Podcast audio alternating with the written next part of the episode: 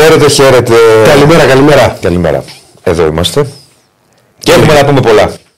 Πώς και έτσι. Ε, Το λες κάθε μέρα αυτό. ναι, ρε φίλο, όταν έχεις πολλά και τώρα έχεις πολλά. Και, Διαιτητές. και έχουμε, πολλά, έχουμε τιμωρίες. να πούμε πολλά. Και έχουμε να πούμε πολλά. Αφού έχουμε. Και να μην έχουμε και έχουμε να πούμε πολλά. Ε, όχι. Όταν δεν έχουμε, λέω ότι σήμερα η μέρα δεν έχει πολλά. Ε; ναι, ναι, ναι. Πω, πω, πω, Δεν θέλω να ξεκινήσουμε μια φορά. Σήμερα δεν έχει τίποτα. Άμα δεν έχει, όταν έχει διακοπή, πάντα έχει βέβαια. Πάντα έχει. Δεν μου έχει φύγει αυτός. Δημιουργούμε εμείς. Λοιπόν, είμαστε εδώ μπεταράδες Μουτσάτσος. Ε, καλημέρα σε όλη την παρέα. Καλημέρα στον Χρήστο, καλημέρα στον Εμμανουήλ, στο Γιάννη, στον Ντόλ, Βέρντε, στον Δημήτρη που μας λέει αν θα γίνει την Κυριακή αγωνιστική. Θα τα πούμε τώρα, Δημήτρη μου. Μάλλον δεν θα γίνει. Πιθανότατα όχι. Ναι. Like στο βίντεο, subscribe στο κανάλι. Έχουμε να συζητήσουμε πάρα πολλά για το θέμα των ε, διαιτητών. Είναι στον αέρα η αγωνιστική, γιατί οι διαιτές αποφασίζουν αποχή μετά τις, καταγγελίες, μετά τις καταγγελίες από τον Χθες κύριο το βγήκε Παπαπέτρου. Το, το, το απόγευμα, ναι. Ναι. Για απειλές κατά της ζωής του και της οικογένειάς του, ο κ. Παπαπέτρου ήταν διαιτή στο, Ολυμπιακό- στο Βόλος Ολυμπιακός. Ε, μ, και έχουν αποφασίσει όλοι οι διαιτέ να κάνουν αποχή. Μαζί τους και διάφορες ομάδες. Έχει βγάλει ο Παναθυναϊκό. Η πρώτη πάει που έβγαλε. Ακολούθησε ο Πάοκ, ακολούθησε ο Άρης. Ανακοινώσεις που είναι μαζί τους και τους καλούν να πάνε στον Άριο Πάγο. Θα τα συζητήσουμε αναλυτικά. Ε, Όπως επίσης έχουμε να συζητήσουμε πολλά για μπάσκετ. Οι αιώνιοι οι οποίοι έχασαν. Ο Παναθυναϊκό από την ΕΦΕΣ, ο Ολυμπιακός από τη Ρεάλ. Ε, διαφορετικά παιχνίδια. Θα τα πούμε με τον Σπύρο τον Κοντό. Εντάξει, το αποτέλεσμα είναι το ίδιο, αλλά είναι διαφορετικά μάτια. Ναι. Διαφορετικό. Είναι πολύ μεγάλη. ε, γίνεται και εκεί, θα κάνουμε μεγάλη κουβέντα. Έχουμε και δηλώσεις Ελαρετζάκη. Έχουμε, το ναι. σεφ, ναι, και δηλώσεις Λαρετζάκη. Που έχει πάρει ο, ο Γίγαντα ο Κοντός; Φυσικά όλο το ρεπορτάζ και σήμερα θα έχουμε και μια διαφορετική ενότητα στην εκπομπή. Γιατί, γιατί έχει γίνει, τα λέγαμε και χθες το βράδυ στο, στο ραδιόφωνο. Έχει γίνει ένα Έχεις εσύ μεγάλο μήνυμα. ένας με κοντομάνικο, ένας με πουλόβερ. Μπερδεύτηκε η εκπομπή. Και, στο- και στο μεταξύ και αυτός με το κοντομάρικο είναι άρρωστος. ναι. Ε, γι' αυτό είσαι άρρωστος. Όπα, Πανούτσο, όπα. Ο Αντώνης ο Πανούτσος, όπα. Γι' αυτό είσαι άρρωστος. Ε, τι θες να κάνω; Να ντυθείς καλά, γι' αυτό να Δεν προσέξεις. μπορώ, άμα δεν μπορώ να βάλω εγώ χοντρά ρούχα. Γι' αυτό είσαι Έχω, άρρωστο. έχω λίπος, αδερφέ, να κάψω εγώ, δεν είναι. Να το κάψεις, να, να το λιώσεις. Τι να κάνουμε τώρα. Έλα. Έχουμε Ναι, ναι, επίσης θα, το, κλείσει θα, το πω εγώ απολογία του στο, θα το Ολυμπιακού. έλεγα και στο ρεπορτάζ του Ολυμπιακού. Απλά πες σε τίτλους τώρα. Ναι, ότι υπάρχει κλει- κλείσει απολογία της ΠαΕ Ολυμπιακός σύμφωνα με, τη, με το φύλλο αγώνα στην έκθεση του παρατηρητή και την έκθεση της αστυνομίας. Σύμφωνα με τα άρθρα τα οποία έχει κληθεί ο Ολυμπιακός κινδυνεύει με τιμωρία και με χρηματικό πρόσωπο. Δύο με αλλά τέσσερις δύο με τέσσερις αγωνιστικές Θα τα πολύ πούμε το στο αναλυτικά στην πορεία. Έλεγα λοιπόν θα έχουμε και μια ξεχωριστή ενότητα σήμερα. Επειδή έχει γίνει ένας χαμός παγκοσμίως με το Grand Theft Auto το καινούργιο του GTA, το τρέιλερ που έχει βγει. Έχεις φαγωθεί από χθες. Ναι, θα συζητήσουμε Κοίτα, για κοίτα αυτό. τον άλλον εδώ. Το, το, το, το Στέφανο. Θα συζητήσουμε για το θέμα αυτό. Ε, θα έχουμε... Έλαψε το προσωπάκι του. Θα έχουμε... Ξέρεις τι του είπα τον κύριο Στέφανο; Κάτσε να πω, βρε παιδί μου, να καταλάβω. Α, ναι, ναι, και μου ναι, λες. ναι. Θα συζητήσουμε γι' αυτό. Ναι. Είσαι, είσαι αλλού, Ηρακλή. Άκουσε με και μετά μου λες. Ναι, έλα. Θα έχουμε ειδικό άνθρωπο ο οποίος ασχολείται πολύ και θα μιλήσουμε. Θα μπούμε στα άδυτα του GTA με πολλές λεπτομέρειες για το νέο τρέιλερ και για το παιχνίδι που έρχεται. Και τώρα μπορείς να πεις. Πες μου με αυτή τη φάτσα. Του Ναι. κύριου Στέφανου. Δεν είναι ο ιδανικός για οποιαδήποτε πεθερά. Γαμπρός. Το καλό το παιδί. Θα τον κάνει ό,τι θέλει. Τι να το, πιστεύω ότι θα του πούνε ότι θα Θα βάλεις το στέλνει για θελήματα. κυτρινοπράσινε ε, κουρτίνες. Όλο μου το σπίτι πράσινο είναι. Μέσα εξής γιατί το σκέλιο πράσινο. Καναπές πράσινο, καρέκλα πράσινη. Ωραία. τραπεζάκι Δεν έχει πράσινο. μικρόφωνο κύριε Στέφανος, οπότε μην το βάζεις πολύ στο παιχνίδι. Να μην το βάλει. 100 εκατομμύρια προβολές στο τρέιλερ σε μια μέρα λέει το τσακάλι. Πράγματι. Αρχίσανε. Μα είναι εκπληκτικό αυτό το πράγμα. του. Από και χθες τα μηνύματα στο, στο, Ναι. στην εκπομπή, στο Θα τα ραδιόφωνο. πούμε, θα τα πούμε, θα τα πούμε αργότερα. Το ξέρεις εσύ Νεπαλούτσα αυτό το GTA. Δεν ασχολείται δεν, με αυτά. Ναι, η πού να το Κωνσταντίνα.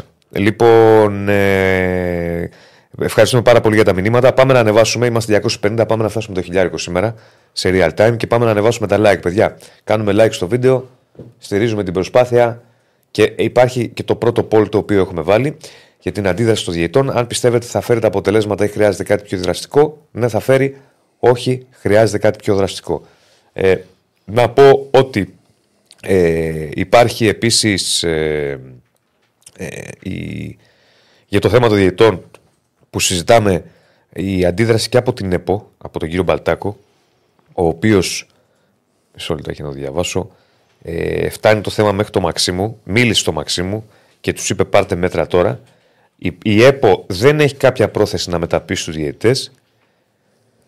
Με αυτά τα δεδομένα πάμε σε. Ματέος, δεν θα έχουμε αναγωνιστική.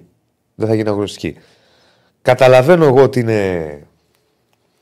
Στριμώγεται μετά η κατάσταση που έχει να κάνει με το πρόγραμμα, αλλά δεν υπάρχει κι άλλος τρόπος αντίδρασης. Πάντα βρίσκονται ημερομηνίες, δεν, είναι, δεν είναι θέμα αυτό. Ναι.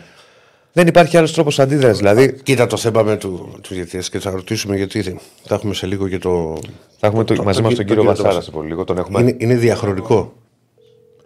Σε λίγο θα έχουμε τον κύριο Βασάρα. Αυτό, αυτό συμβαίνει πόσα χρόνια; Ναι. Όσο, δηλαδή, όσο θυμάμαι εγώ, ναι. πάντα ναι. κάτι συμβαίνει. Λοιπόν, ε, λοιπόν... είναι μαζί μας ο κύριος Κύριο Βασάρας. Νομίζω ότι οι, οι συστάσεις είναι περιττές. Μιλάμε για διαιτή πάρα πολλά χρόνια στο ελληνικό ποδόσφαιρο και κορυφαίο διαιτή. Πλέον στη Ρουμανία. Ένας άνθρωπος ο οποίος το Σάββατο θα προβληθεί και συνέντευξή του στους Μπεταράδε, στα παιδιά στο θοδωρη και τον Αριστοτέλη. Γράφει και βιβλίο, το οποίο και παρουσιάζεται, θα μας μιλήσει και γι' αυτό. Αλλά ο λόγος που σας καλέσαμε, κύριε, κύριε Βασάρα, Καλημέρα καλησπέρα καταρχάς, καλημέρα, ό,τι θέλετε. Ούτε, εδώ, ούτε δεν το πετύχαμε. Ναι, καλημέρα. καλημέρα, καλημέρα και ευχαριστώ για τα καλά σας λόγια. τίποτα. Δεν τίποτα. τίποτα εμείς. Λοιπόν, ε, σας καλέσαμε για. Όχι για καλό λόγο, δυστυχώς. γιατί υπάρχει αυτή η κατάσταση τώρα με τις απειλές στον κύριο Παπαπέτρου. Σύμφωνα με τις καταγγελίες του κυρίου ναι. Παπαπέτρου. Και τις αντιδράσεις των διαιτητών. Ε, δεν είναι κάτι καινούριο αυτό το οποίο συμβαίνει, έτσι; Διαχρονικό. Δεν είναι κάτι καινούργιο, είναι διαχρονικό. Έχει, ε, έχουν καταγραφεί πάρα, πολλά, ε, πάρα πολλές επιθέσεις, ε, απειλές και ίσως να υπάρχουν και κάποιες που δεν έχουν καταγγελθεί. Ε, αυτό που έχει πολύ σημασία είναι ότι οι διαιτητές έχουν αντιδράσει ε, και εμείς πρέπει να τους ακουσουμε Και πρέπει κάτι είναι, να γίνει. Είναι... Ναι, ε, το, ναι, τι ακριβώς πρέπει. Γιατί πολλές φορές λέμε ότι πρέπει να πάρθουν μέτρα. Τι, Ναι. Εσείς με την εμπειρία σας, τι μέτρα δηλαδή πρέπει να πάρθουν; Σωστή η ερώτησή σας και αυτό πρέπει να ρωτάμε συνέχεια. Ποια είναι αυτά τα μέτρα που πρέπει να πάρθουν. Ε, νομίζω ότι υπάρχουν, ε, είναι ένα πολύ μεγάλο κεφάλαιο και πρέπει κάποτε να ανοίξει από, από τη βάση του. Δηλαδή που έχει να κάνει με την πρόληψη, με την ενημέρωση καταστολή. και μετά με την καταστολη Ε, το θέμα είναι ότι πρέπει να καταλάβουν όλοι ότι δεν μπορεί να υπάρξει ποδόσφαιρο χωρίς διαιτητές. Δεν γίνεται. Δηλαδή, ό,τι, ό,τι και να μπορεί να λέει ο καθένας, δεν μπορεί να γίνει ποδόσφαιρο χωρίς διαιτητές. Ε, υπάρχουν δύο σημαντικά στοιχεία, που είναι η βία και το bullying. Και πρέπει να καταλάβουν όλοι ότι τίποτα από τα δυο δεν οδηγεί σε κάτι. Το μόνο που μπορεί να κάνει είναι να καταστρέψει το ποδόσφαιρο. Και νομίζω ότι οι ίδιοι ποδοσφαιριστές, οι ίδιοι προπονητές, θέλουν με τους διαιτητές να παίρνουν αποφάσει- αποφάσεις χωρίς φόβο. Φτάσαμε σε ένα σημείο το VAR να έχει βοηθήσει η τεχνολογία πάνω σε αυτό, να εξαλειφθούν τα κραυγαλαία λάθη, τα λάθη που δεν μπορούν να τα δουν οι διαιτητές μέσα στον αγωνιστικό χώρο, ναι. αλλά και πάλι θα πρέπει να θυμίσω ότι την απόφαση ε, πάλι την παίρνει ο διαιτητής μέσα από τον αγωνιστικό χώρο. Τώρα, τι πρέπει να γίνει; Ε, πρώτα απ' όλα θα πρέπει να ξέρει ο κάθε διαιτητής ποιος είναι ο διάβλος επικοινωνίας με την Ομοσπονδία του, με την Επιτροπή Διαιτησίας και το πώς μπορεί να καταγγέλει κάποια πράγματα, ενώ η ίδια η ΕΠΟ πώς θα συνεργαστεί η Επιτροπή Διαιτησίας με τις αρχές για να μπορούν να ειδοποιούνται και να παίρνουν τα μέτρα τους ανάλογα. Ε, ένα άλλο το μέτρο είναι να αξιολογεί σωστά η Επιτροπή Διαιτησίας τα λάθη των διαιτητών, αλλά και να προστατεύει τους διαιτητές και να επιβραβεύει τους διαιτητές με τις καλές αποδόσεις. Δεν είναι μόνο νέο ότι ένας διαιτητής έχει κάνει ένα λάθος. Νέο πρέπει να αποτελεί ότι ένας διαιτητής πήγε περίφημα ή πήγε πάρα πολύ καλά. Επίσης ποτέ στις αναλύσεις που γίνονται διάφ- από, από, δια- από διαφορετικούς κόσμους, από, από τηλεσχολιαστές, από ποδοσφαιριστές, από παράγοντες κλπ. Θα πρέπει να υπάρχει και πάντα και η αίσθηση γιατί δεν το είδε ο διαιτητής. Που αυτό το καταλαβαίνει ο κόσμος. Δεν το Ναι. έχουμε δώσει του κόσμου να το καταλάβει. Ε, ένα άλλο που βλέπω εγώ είναι ότι θα πρέπει να υπάρχουν μέτρα στα γήπεδα. Δηλαδή, ξέρουμε ότι υπάρχουν. Έχουν γίνει ανακοινώσεις για ποια μέτρα υπάρχουν στα γήπεδα. Λειτουργούν οι κάμερες ασφαλείας. Έχουν γίνει ε, διαδικασίες. Έχουν τελεσφορήσει αυτές οι α, να το πω, διαδικασίες ούτως ώστε να υπάρχουν αποτελέσματα. Έχουμε δει κάποιον που έχει τιμωρηθεί, έχει καταδικαστεί, έχει μετανιώσει ακόμη. Νομίζω ότι αυτά είναι κάποια τα βασικά μέτρα, να το πω έτσι. Και επίσης να Ναι, αλλά- κοιτάξουμε και να, να ρίξουμε και μια ματιά τι γίνεται και στα παιδικά πρωταθλήματα. Στα παιδικά.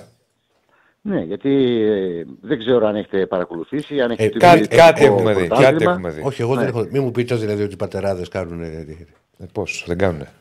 Έχουν φτάσει και σε αυτό το σημείο; Ω, Εγώ αυτό, αυτό νομίζω ότι υ- υπάρχει ακόμη ε, σε ερασιτεχνικό, υπάρχει ακόμη.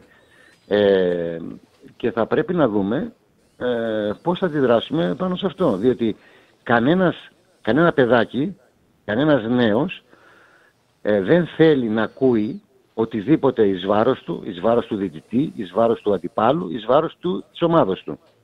Ξεκινάμε πρώτα από εκεί.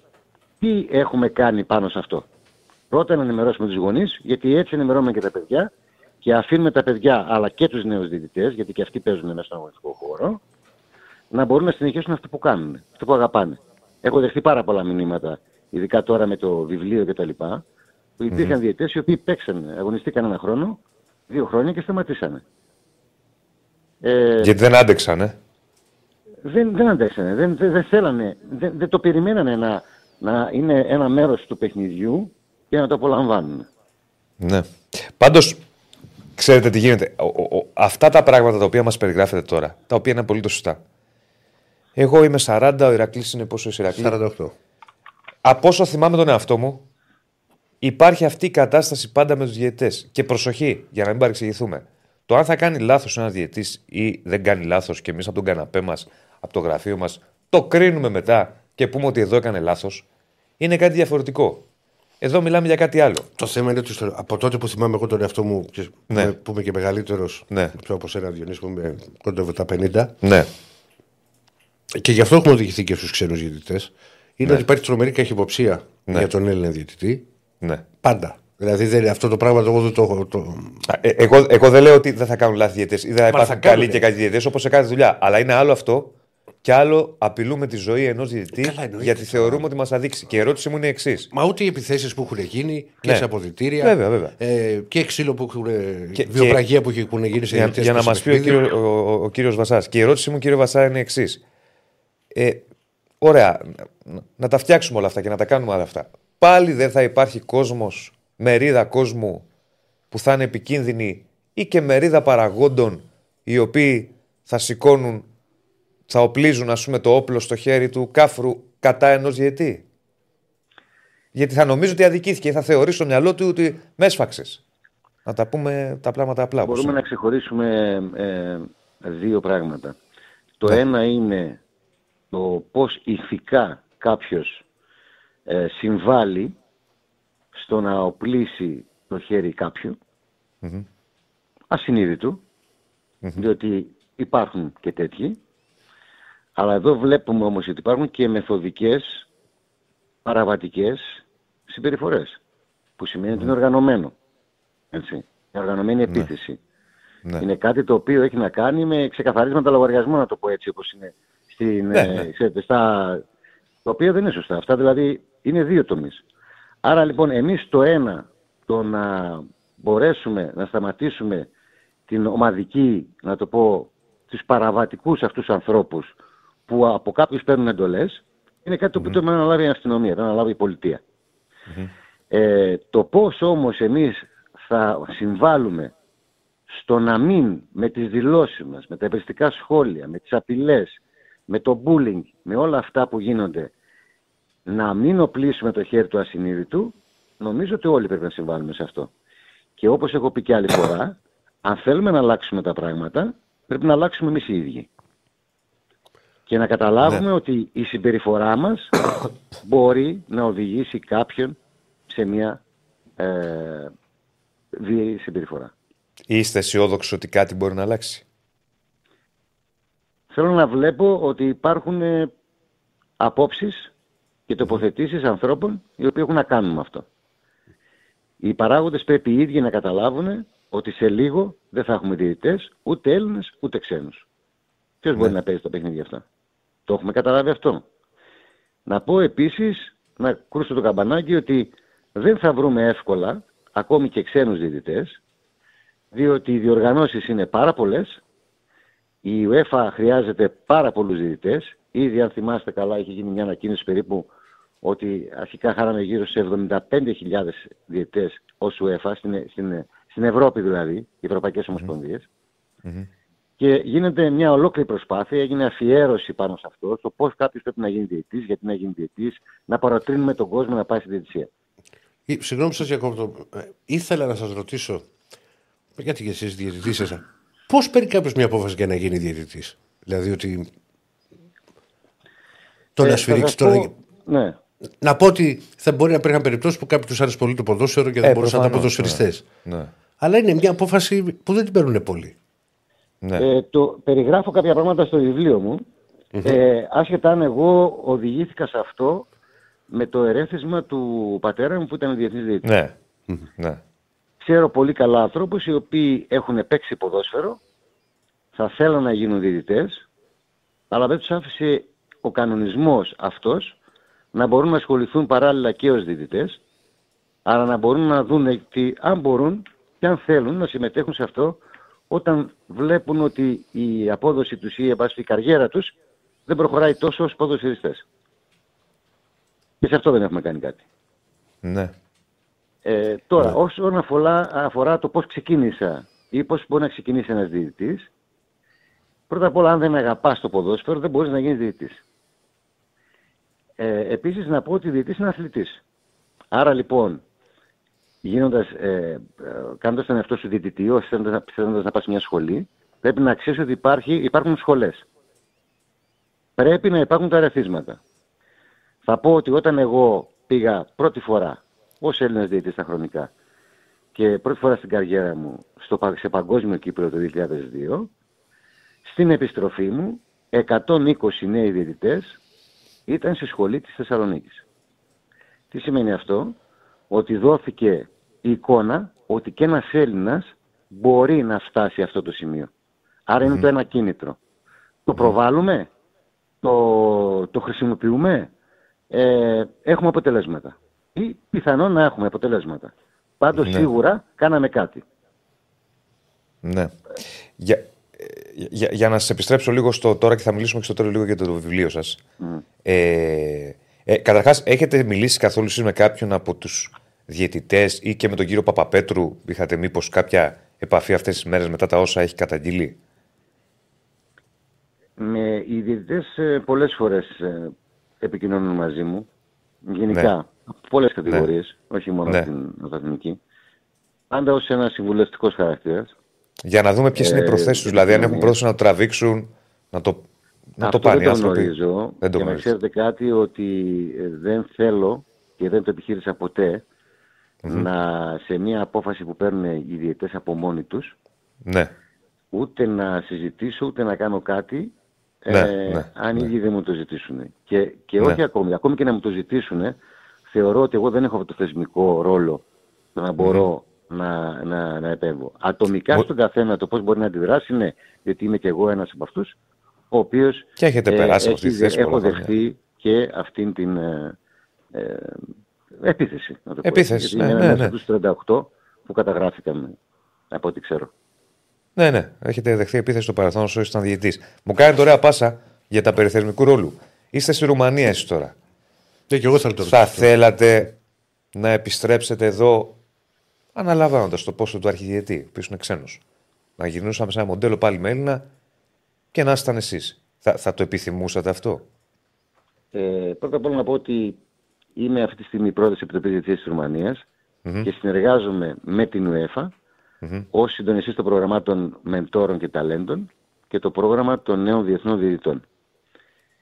Ε, πάνω σε αυτό ασχολούμαι, είμαι πάρα πολύ καλά έχω τις συνθήκες να δουλέψω, έχω τις συνθήκες να δημιουργήσω και θεωρώ ότι η τυχόν επιστροφή μου, η θέλησή μου δεν είναι τέτοια που μου επιτρέπει λόγω των συνθήκων που υπάρχουν. Ναι, ναι.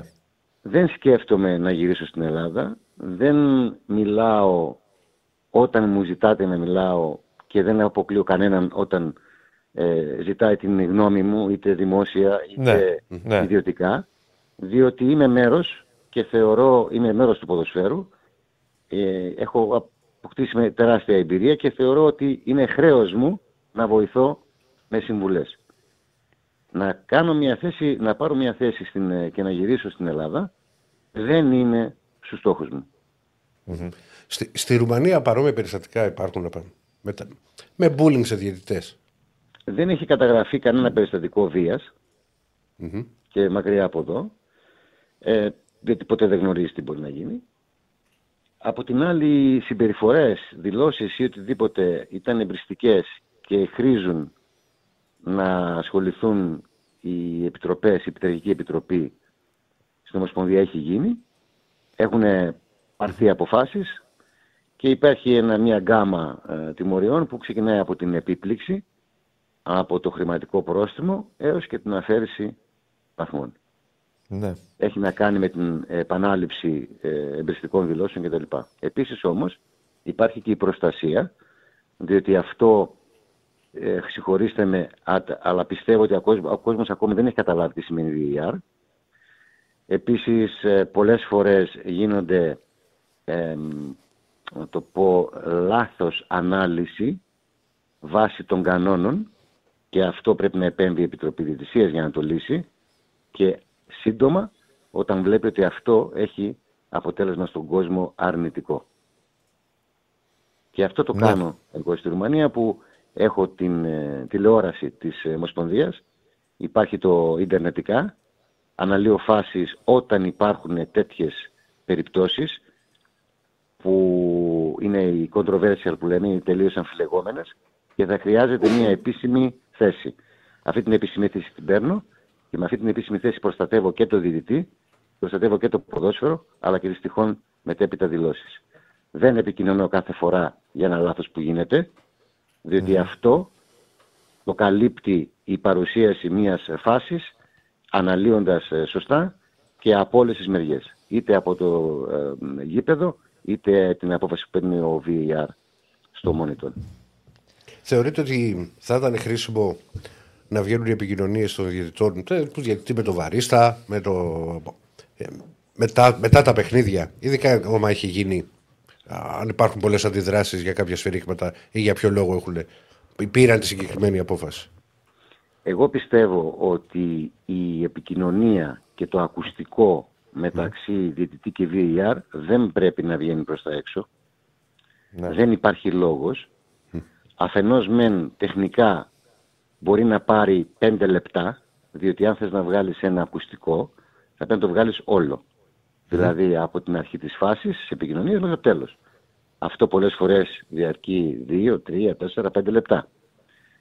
Θα σας πω ένα παράδειγμα που εγώ όταν ε, έβγαλα το ακουστικό ήταν μόνο δύο περιπτώσεις. Μία περίπτωση που υπήρχε μία, α, να το πω σαν καταγγελία, σαν ε, δήλωση, ότι ενώ ο, διαιτητ- ο VAR κάλεσε τον διαιτητή για on-field review, ο διαιτητής αρνήθηκε. Ο παράγοντος αυτός έκανε τη δήλωση, εγώ έβγαλα το ακουστικό, απέδειξα ότι δεν υπάρχει τέτοιο θέμα, ειδοποίησα ότι δεν θα το ξανακάνω, διότι έχουμε πλήρη εμπιστοσύνη σε αυτό που γίνεται και αν γίνει κάτι τέτοιο, ο διαιτής αυτόματα θα διαγράφεται από τον πίνακα. Ναι. Ο, δι- ο ναι. παράγοντας τιμωρήθηκε από την Πειθαρχική Επιτροπή και δεν ξαναγίνει κάποιο σχόλιο.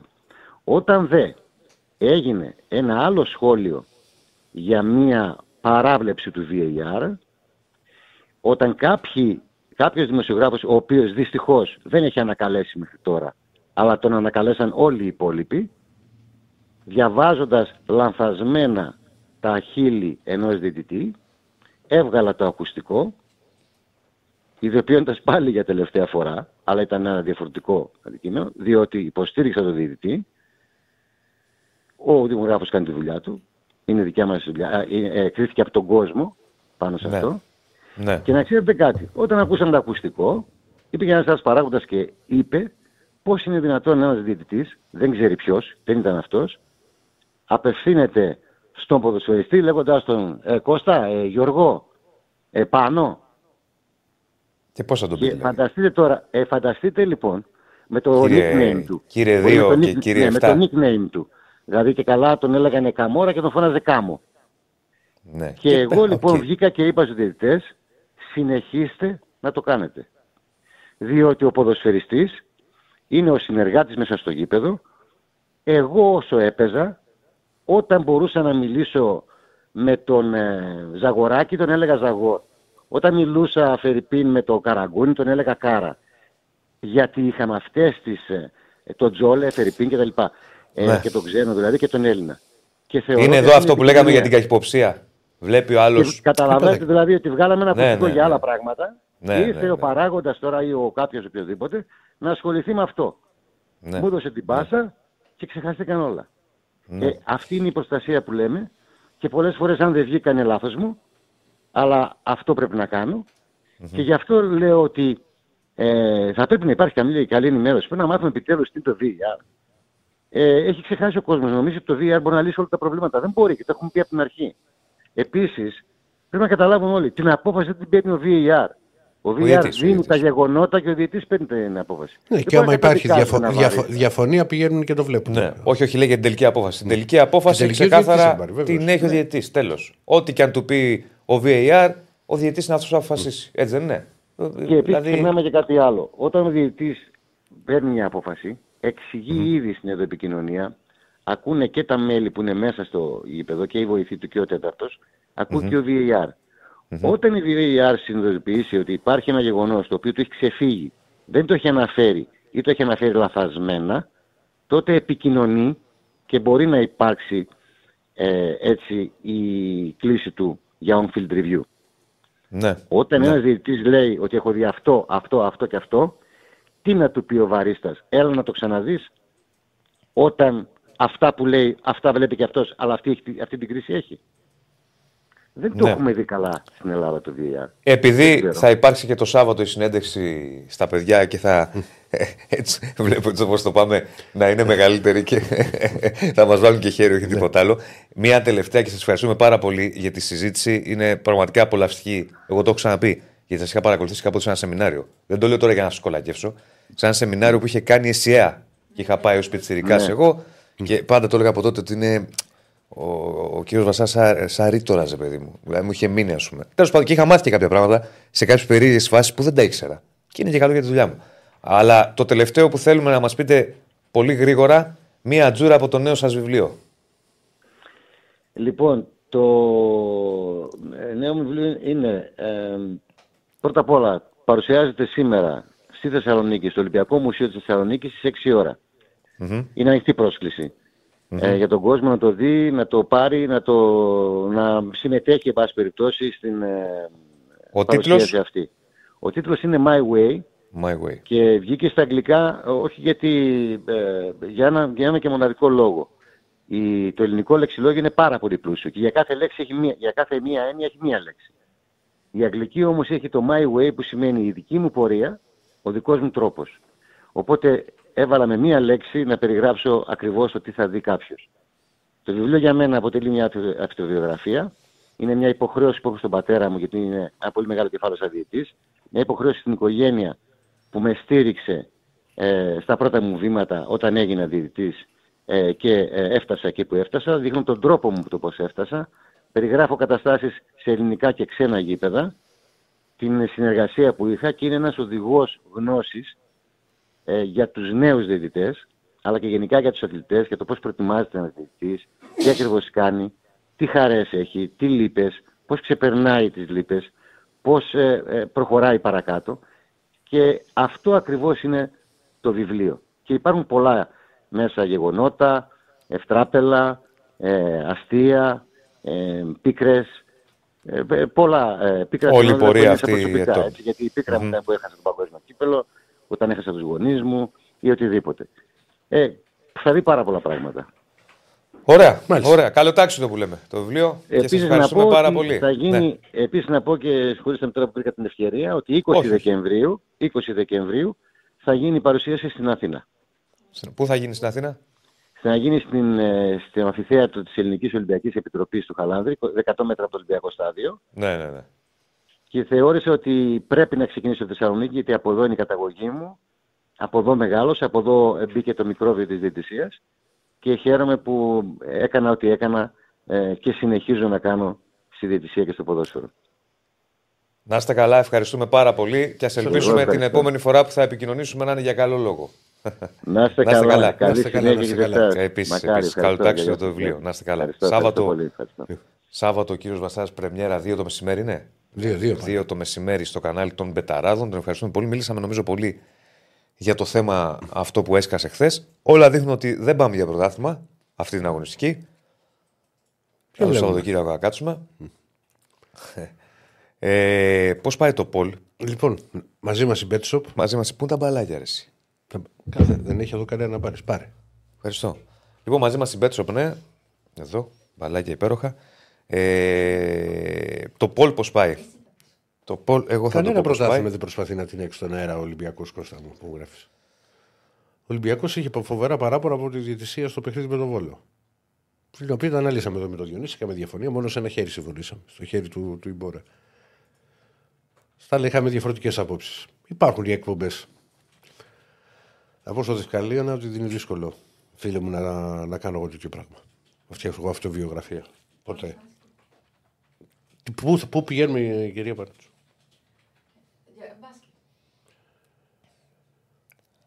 Ε, πάμε μπάσκετ, ναι.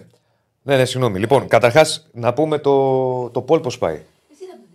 Εγώ θα το δω. Αυτό πάω να δω. Απλά έχουμε εδώ. Λοιπόν, κύριε Σπύρο, τι γίνεται; Γεια σας, τι κάνετε; Δεν πήγαν καλά τα πράγματα χθες.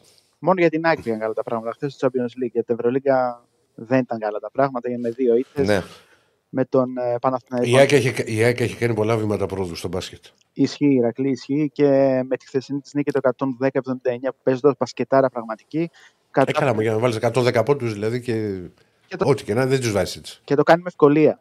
Δηλαδή δεν έχει πρόβλημα να το κάνει αυτό η ΑΕΚ. Είναι μια ομάδα που επιθετικά έχει πολύ πλούσιο ταλέντο. Παίζει στο στυλ που θέλει ο νέος προπονητής ο Ζωάν Πλάθα και γενικότερα είναι μια ομάδα που χαίρεσε να την ε, βλέπει στο παρκέ. Αν μπορούσε να βελτιώσει αυτή την αστάθειά της από το πρώτο στο δεύτερο ημίχρονο, τότε θα είχε κάποια καλύτερα αποτελέσματα. Αλλά σίγουρα είναι ένα σύνολο που είναι στα κορυφαία του ελληνικού πρωταθλήματος ε, και όπως έχουμε ξαναπεί, είναι για μένα ακριβώς κάτω από Παναθηναϊκό και Ολυμπιακό αυτή τη στιγμή. Παρότι ο Προμηθέας έχει κάνει πολύ καλή σεζόν. Έχει και το πρόβλημα Συγγνώμη, του Χάκετ. συγγνώμη, μην το χάσω το μήνυμα. Δεν εκνευρίστηκα, Κώστα, μου αλήθεια σου λέω. Ήρεμα έχεις κάνει την ερώτηση, ήρεμα σου έχω απαντήσει. Δεν, δεν έχω εκνευριστεί καθόλου. Έλα, έλα, Σπύρο. Ναι, και ο Προμηθέα που έχει το πρόβλημα με τον Χάντερ Χέιλ, τον, ένα από τους κορυφαίους παίκτες του πρωταθλήματος, θα μείνει εκτός για δύο μήνες και να δούμε πώς θα αντιδράσει η ομάδα της πατρα Μμμ. Αλλά σίγουρα η ΑΕΚ ε, που έκανε το 5 στα 5 στο Basketball Champions League ε, με την νίκη επί τη Σάσαρη πήρε την πρόκριση για τους 16, οπότε δεν θα μπλέξει με τον ενδιάμεσο γύρο, δηλαδή με παιχνίδια που θα χρειαστεί να δώσει εντός εκτός προκειμένου να πάρει το εισιτήριο για τους 16. Οπότε είναι χαλαρή από εδώ και πέρα και αυτό προσπαθούν να κάνουν και οι Που, για, υπόλοιπε. που για μένα είναι και ένα μάτι το οποίο θα πρέπει να σα, θα το θυμόμαστε. Δεν νομίζω, εγώ δεν θυμάμαι παιχνίδι που να έχει συμβεί αυτό ποτέ ξανά. Εσύ που είσαι και πιο μπασκετικός από μένα. Το ξέρεις ότι ο Πλάθα δεν πήρε time out. Δεν πήρε time out. Ούτε ένα.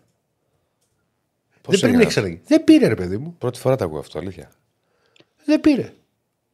Ε, σου λέει παίζει τέλεια η ομάδα και τι να πάρω time out. Δεν πήρε όλο το μάτς. Σε όλο το μάτι, παιδί μου. Έχει ξαναγίνει αυτό ποτέ. Μπορεί να έχει ξαναγίνει, αλλά και εμένα δεν μου έρχεται κάτι στο μυαλό. Δηλαδή κάποια Παιδί μου, περίπτωση. είναι, που να πάει- λέμε- είναι, είναι, είναι εκπληκτικό. Εγώ δεν θυμάμαι παιχνίδι που να μου έχουν πάρει. Ναι, και εγώ Άλλοι δεν έχουν έχω πάρει έστω ένα για να κάνουν πέντε αλλαγές μαζεμένες στο τέλος. Σου λέω εγώ ρε παιδί μου. Άλλο να.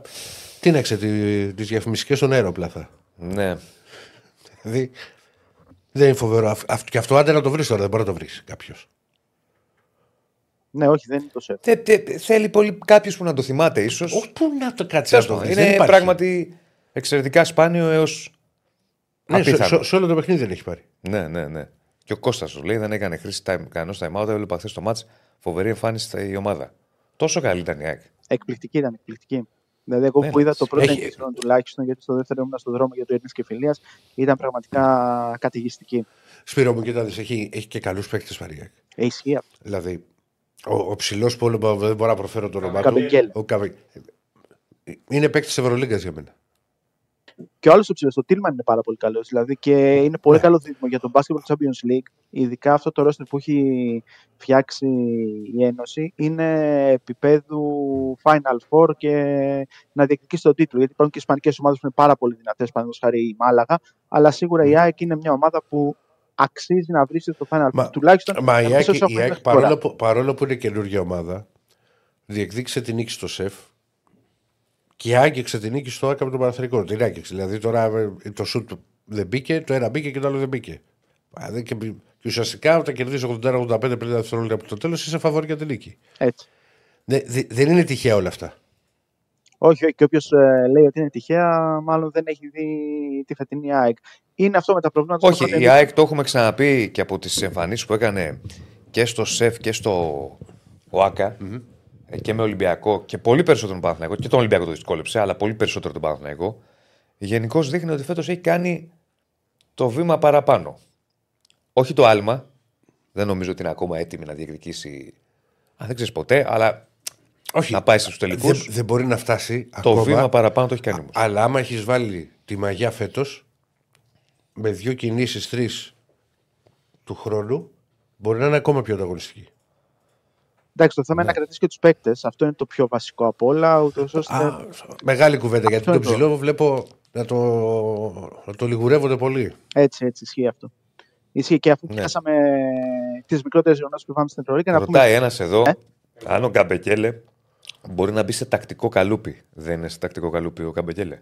Δεν ξέρω, ρωτάω. Ε, είναι λίγο πιο Freestyle, ελεύθερο ας πούμε. παίκτης, ναι. Ε, οπότε ε, τακτικά έχει τα θέματα του κυρίως στο αμυντικό κομμάτι. Είναι εξαιρετικά αθλητικός. Οπότε με αυτό το προσόν ε, στο επίπεδο του Basketball Champions League, όπου ε, είναι ένα επίπεδο κάτω από την Ευρωλίγκα, μπορεί να το καλύψει. Όταν όμως μιλάμε για την Ευρωλίγκα, αυτό είναι πολύ πιο δύσκολο να καλυφθεί, ιδιαίτερω όταν θα αντιμετωπίσει κορμιά τα οποία είναι πραγματικά θηρία. Δηλαδή απέναντι σε Ταβάρες, απέναντι σε Λεσόρ, ε, απέναντι σε Μιλουτίνοφ Κεφάλ, εκεί θα έχει σημαντικό πρόβλημα αν δεν είναι 100% συγκεντρωμένο στο πώς πρέπει να αντιμετωπίσει και το πώς πρέπει να βάλει το κορμί του. Τα ένστιτα τα έχει, αλλά σίγουρα χρειάζεται αρκετή τακτική δουλειά για να μπορέσει να ε, είναι αξιοπρεπής παίκτης στο top επίπεδο. Δεν μιλάμε απλώς να υπάρχει σε ένα ρόστερο στήλο ψηλός. Μιλάμε για ένας παίκτης ο οποίος θα έχει σημαντικό ρόλο σε μια ομάδα, δηλαδή ως δεύτερος ψηλός, να μπορεί να μπαίνει, να δίνει σημαντικές ανάσες στον ε, βασικό σέντερ κάθε ομάδας.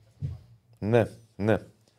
Και πριν πάμε Λοιπόν. στην Ευρωλίγα να πούμε απλά ότι σήμερα έχουμε Γκραν Κανάρι Άρη στις 10 η ώρα και Περιστέρι Λεμάν στις ε, 7.30. Ε, ο Άρης ε, έχει δύσκολη αποστολή. Το Περιστέρι χρειάζεται την νίκη για να αγκαλιάσει την πρόκριση στην διάμεση φάση. Ο Άρης στο Eurocup, το Περιστέρι Champions League και πάμε τώρα στα της Ευρωλίγκας και μου λέτε με τι θέλετε να ξεκινήσουμε. Ξεκινήσαμε παραθυρικό. Πάμε μετά το χρονικά. πρώτο. Χρονικά το πάμε πάντα. Λέω εμείς. εγώ και μου λες εσύ. Καταρχάς έχουμε την κάρτα. Να δούμε λίγο τα αποτελέσματα. Εδώ είναι τα αποτελέσματα. Έχουμε και λέμε Ανατολού Εφes Παναθηναϊκός 71-68, Άλμπα Ζαλγκύρης 64-62, Ολυμπιακός Ρεάλ 71-77, Παρτιζάν Μονακό 89-85, Μπάγκερ Μονάχο Αρμάνι Μιλάνο 91-84 και σήμερα έχουμε Μπασκόνια Φενέρ, Βίρτους Μπολόνια Μπαρσελώνα και Βαλένθια Ερυθρός Στέρας. Τρεις Ισπανοί παίζουν σήμερα. Λοιπόν, σε ό,τι έχει να κάνει με τη 12η αγωνιστική. Βαθμολογία. Η Ρεάλ. Μυθικά Να πράγματα. είχαμε να λέγαμε. 11-1. Η Μπαρσελόνα 9-2. Τρίτη θέση Βίρτους Μπολόνια στο 7-4. Μετά πάμε στις γήινες ομάδες. Τέταρτη Μονακό στο 7-5. Και πάμε από εδώ και πέρα γίνεται ένας χαμός. Μπασκόνια 6-5. Φενέρ 6-5. Ναι, γιατί Μακάμπι έχουμε σήμερα 6-5. παιχνίδια. Παναθηναϊκός 6-6. Ολυμπιακός 6-6. Παρτιζάν 6-6. Μπάγκερν 6-6. Ανατολού Εφές 6-6. Χαμός. Βαλένθια 5-6 και ακολουθεί η Ζαλγκύρης, ο Ερυθρός Στέρας, το, η Αρμάνι Μιλάνο, η, η Ολύμπια Μιλάνο, όπως θέλετε, η Βιλερμπάν Ε, και η μόνο Άλμπα η Βιλερμπάν Βερολίνο. και η Άλμπα δεν, είναι, δεν πρόκειται να, να κάνουν κάτι. Είναι που, που, Έτσι θα, είναι. που θα κάνουν κηδείε. Ναι. Λοιπόν, να ξεκινήσω τον Παναθηναϊκό, το πάμε χρονικά. Λέω εγώ. ο- Η Ευρωλίγα δεν είναι ε, εύκολη, προφανώς. Χάνει πολύ μεγάλη ευκαιρία ο Παναθηναϊκός όμως, γιατί μιλάμε για μια εφέση η οποία παίζει μισή και κατά την άποψή μου ο Παναθηναϊκός, έτσι όπως το είδα χθες στο μάτς, έχει μια πολύ κακή νοοτροπία. Ότι ε, κάτι θα γίνει, θα το πάρουμε το παιχνίδι. Δεν είναι έτσι. Δεν ξέρω αν συμφωνήσει. 100... Όχι, εγώ το μόνο που, θα- Σπύρο μου, θα- και θα συγκεκριμένα, το μόνο που θα πω εγώ είναι ότι είναι το μοναδικό ματ στο οποίο έχω δει να ξέρεις τους παίκτες που είναι στην εξέδρα και να μην ξέρεις τους παίκτες που παίζουν. Εγώ δεν τους ήξερα. Ναι, μου το είπες χθες. Αυτό δεν τους ξέρουμε εγώ και εσύ. Οι παίκτες καλά, και οι πώς να ξέρεις, προπονητές δεν κάτσε μπορούν να να- μπουν στη μετριά νοοτροπία. Α, α, άλλο αυτό, αυτό είναι άλλο κομμάτι. Αυτό Αλλά λέω. τους περισσότερους δεν τους ξέραμε. Οκ. Εγώ δεν, δεν τους ήξερα. Δηλαδή αυτό που μου λέγανε ότι είναι ο Αλβανός με το τουρκικό, έχει πάρει την τουρκική υπηκότητα Ναι. Με ένα περίεργο σιλούπι, δεν τον είχα ξαναδεί. Απλώς αυτό που θέλει να πει ο Ηρακλής, αν καταλαβαίνω σωστά, είναι ότι είχε τόσες πολλές απουσίες η ΕΦΕ Ναι. και τόσο σημαντικές. Μα βέβαια. Γιατί δεν Και έπαιζε έχασε ο και έναν Κουμπάρ, και δεν μέσα έπαιζε στο ο μάτς. Ζίζιτς, Δεν έπαιζε ο Κλάιμπερ, δεν Και, έπαιζε ο και Γκουλ. έχασε, και- ε, έχασε και τον Γκυλμάν μέσα στο. Ξέρεις τι γίνεται, στο η παιχνίδι. ΕΦΕΣ, και θα μας τα πει ο Σπύρος, Ναι. γιατί δεν τον αφήνουμε να μιλήσει. Η ΕΦΕΣ ατσαλώθηκε μετά από αυτές τις απουσίες και ο Παναγιώ το πήγε πολύ Δεν- χαλαρά. δεν είχε ποιότητα η ΕΦΕΣ. κάτσε, να, ναι, κάτσε να μας τα πεις ο Σπύρος όμως. Άμα να τα λέμε εμείς. Ε, σωστό, εντάξει, ναι. Σπύρο, Έχει. τι λες. Ε, συμφωνώ πολύ με αυτό που είπες Διονύση. Είναι θέμα νοοτροπίας. Είναι το πώς μπήκε ο Παναθηναϊκός στο παιχνίδι. Γιατί ο Παναθηναϊκός σε αυτό το παιχνίδι, έτσι όπως ήταν η ΕΦΕΣ, έπρεπε να μπει με το μαχαίρι στα δόντια, να το τελειώσει από νωρίς και να μην δώσει οποιαδήποτε αφορμή στην ε, τουρκική ομάδα με τις πάρα πολλές απουσίες να πιστέψει ότι μπορεί να του κάνει ζημιά. Είναι τεράστια χαμένη ευκαιρία για τον Παναθηναϊκό σε ένα μάτσο το οποίο έπρεπε να πάρει. Είναι ίσως ε, η μεγαλύτερη ήττα της ε, σεζόν στην Ευρωλίγκα. Εγώ τη βάζω Με πάνω βάση τις συνθήκες που διαμορφώθηκαν. έτσι, έτσι, το βάζω πάνω και από τη Μακάμπη, δηλαδή που ήταν εντός έδρας. Και είναι χαρακτηριστικό ότι στις 12 αγωνιστικές που έχει παίξει ο Παναθηναϊκός, 6 παιχνι... ε, πέ... 5 παιχνίδια του έχουν κρυθεί από 1 έως 5 πόντους. Από αυτά πήρε μόλις το 1. Τον αγώνα με την ε, Ζάλγκης. Όλα τα υπόλοιπα τα έχει χάσει. Και αυτό λέει Μμμ. πολλά για το πώς τελειώνει τα παιχνίδια. του. Οπότε, όταν Λέει και πολλά για το γεγονός ότι η ομάδα, ενώ έχει ανεβάσει το επίπεδο της, έχει ψωμιά ακόμα. Αυτό. Για να βάλει τε- την οτροπία του νικητή μέσα της στην Ευρώπη και στα εκτός έδρας, γιατί δεν είναι μόνο το ΑΚΑ, έχει ψωμιά ακόμα. Και όπως σωστά, Ναι. εκτός έδρας ο Παναθηναϊκός είχε μόνο μία νίκη. Αυτή επί της Ναι, Άλμπα ναι. στο Βερολίνο. Καμία άλλη. Ναι. Και αυτό είναι πάρα πολύ σημαντικό γιατί η ομάδα χρειάζεται να χτιστεί σε στέρεες βάσεις, σε στέρεες βάσεις. Χρειάζεται Ναι. να αποκτήσει ρυθμό και εμπιστοσύνη ο ένας παίκτης στον άλλον. Χθες η τελευταία επίθεση ήταν πάρα πολύ καλή με το σου του Μίτογλου να είναι ελεύθερο και να μπορούσε να δώσει την ισοφάριση στον Παναθηναϊκό. Αλλά όσα έχουν συμβεί προηγουμένως είναι δείγματα ότι ο Παναθηναϊκός δεν ήταν έτοιμος για αυτό το μάτς, δεν ήταν έτοιμος να μπει σε μια μάχη προκειμένου να πάρει το παιχνίδι με την ε, ΕΦΕΣ. Ε, ξεγελάστηκε από τις ε, πολλές απουσίες των Τούρκων και Ρε Σπύρο μου, να χαλαρός. παραμυθιαστεί μια Βάζετε ομάδα. μια άνω τελεία να μεταφέρω κάτι. Ποδοσφαιρικό. Υπάρχει ανακοίνωση της ΕΠΟ Α. για το θέμα το οποίο μιλάμε τόση ώρα. Διαβάζω την ανακοίνωση και θα συνεχίσουμε.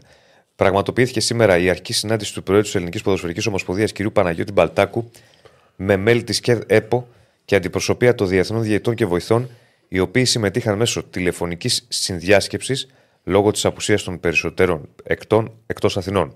Παρόν στη συνάντηση ήταν και ο αναπληρωτής πρόεδρος κ. Παναγιώτης Δημητρίου. Μετά τα όσα συζητήθηκαν από πλευρά ΕΠΟ, τονίζεται ότι η Ομοσπονδία στηρίζει απόλυτα τους διαιτητές στην απόφασή τους για αποχή και κατανοεί πλήρως τους λόγους για τους οποίους οι οποίοι τους οδήγησαν στην απόφαση αυτή. Η ΕΠΟ καλεί την κυβέρνηση και το αρμόδιο Υπουργείο Προστασίας του Πολίτη να, βάλει, να λάβει τα προσήκοντα μέτρα και να αποκαλύψει τα πρόσωπα πίσω από τις ανώνυμες απειλές κατά των διαιτητών. Η ΕΠΟ καλεί επίσης τη Super League 1 να παράσχει εγγυήσεις προστασίας προς τους Έλληνες διαιτητές, όπως ακριβώς έχει πράξει με τους ξένους. Τα μέτρα τα οποία η ίδια η ΕΠΟ θα λάβει για την προστασία των διαιτητών θα ανακοινωθούν επί- μετά από συνάντηση η οποία θα πραγματοποιηθεί την Παρασκευή και ώρα 12 με την ενεργό συμμετοχή αντιπροσωπείας των διαιτητών. Αναβολή οριστικά πλέον. Από ό,τι φαίνεται δεν θα έχουμε ε, πρωτάθλημα από τη στιγμή που και η ΕΠΟ λέει ότι είμαστε δίπλα τους και να αποκαλυφθούν τα πάντα και ε, να προστατευτούν. Αυτή είναι ανακοίνωση που βγήκε πριν από λίγο. Συνεχίζεις. Ε, και έπρεπε φυσικά. Ήταν επικαιρότητα. Για λέγε Σπύρο. Ναι, αυτό που είναι σημαντικό είναι ότι ο Παναθηναϊκός που χτίζεται χρειάζεται να πάρει κάποιες νίκες προκειμένου να του δώσουν και ψυχολογία. Αυτό δεν το έχει καταφέρει εκτός έδρας. Ήταν ένα παιχνίδι το χθεσινό που έπρεπε να το πάρει. Υπήρχε το πρέπει και αυτό ήταν το πρόβλημα, καθώς οι πράσινοι θεώρησαν ότι θα μπουν στο μάτς, ε, θα υπάρχουν οι απουσίες στις έφες και κάποια στιγμή θα μπορέσουν να επιβάλλουν το ρυθμό τους και να τελειώσει το παιχνίδι. Μπήκαν πάρα πολύ χαλαρά, γι' αυτό και στην αρχή ήταν πίσω ακόμα και με 10 πόντους επέτρεψαν στην Έφες να μπει πάρα πολύ καλά, να μην χάνει σουτ, να φτάσει γρήγορα. Ναι, στους βρες- 10. ναι, βρες- ναι, βρες, Σπύρο μου, εγώ το, το καταλαβαίνω αυτό ότι να πει κάποιος χαλαρά επειδή ούτως ή άλλως τόσες απουσίες που, είχε, α, που είχαν οι Τούρκοι ήταν δεδομένο του ότι ε, κάποια στιγμή κερδίσουμε. Όταν βλέπεις όμως ότι σου στραβώνει το μάτ, όταν βλέπεις ότι φεύγει πολλές ώρες από τα χέρια σου, εκεί δεν πρέπει να αντιδράσεις. Δηλαδή να Ηρακλή, πεις ότι παίζουν και άλλοι. διατηρείς ότι. Παίζουν και άλλοι. Όταν ο άλλος παίρνει ψυχολογία από τα, εφ- από τα εύκολα Α, σουτ, δεν φέρει. όταν παίζει Ρε, δυνατά Σπύρο μου. στην άμυνα και όταν υπάρχει και δυνατότητα να σε ζωρίσει και να παίξεις με το μυαλό σου, όπως έκανε πάρα πολύ καλά η ΕΦΕΣ, αυτό τότε γίνεται ένα ιδιαίτερο βάρος στην πρω- ομάδα που πρώτα έχει απ' όλα- βάρος φαβορή. Ο Jones πήρε περισσότερα επιθετικά rebound από όλο τον Παναθηναϊκό. Ναι. Δεν Πήρε δείχνει. 6 ο Παναθηναϊκός, 7 ο Τζόνς. Ο Τζόνς φαινόταν σαν Κέμι Γκάρνετ. Και, και επειδή αυτός είχε ακουστεί το καλοκαίρι ότι είχε προταθεί στον Ολυμπιακό, δεν τον ήξερα. Έκατσε και είδα βιντεάκια. Αυτό το πράγμα κάνει. Να παίρνει rebound. Πολύ καλός Είναι rebound. μια, είναι μια. ρε παιδιά, Αλλά βρήκε και για να έκανε. το Δηλαδή λύσουμε, κάρφωνε είναι- για πλάκα. Μόνος του. Ήταν λαθασμένη νοοτροπία του Παναθηναϊκού.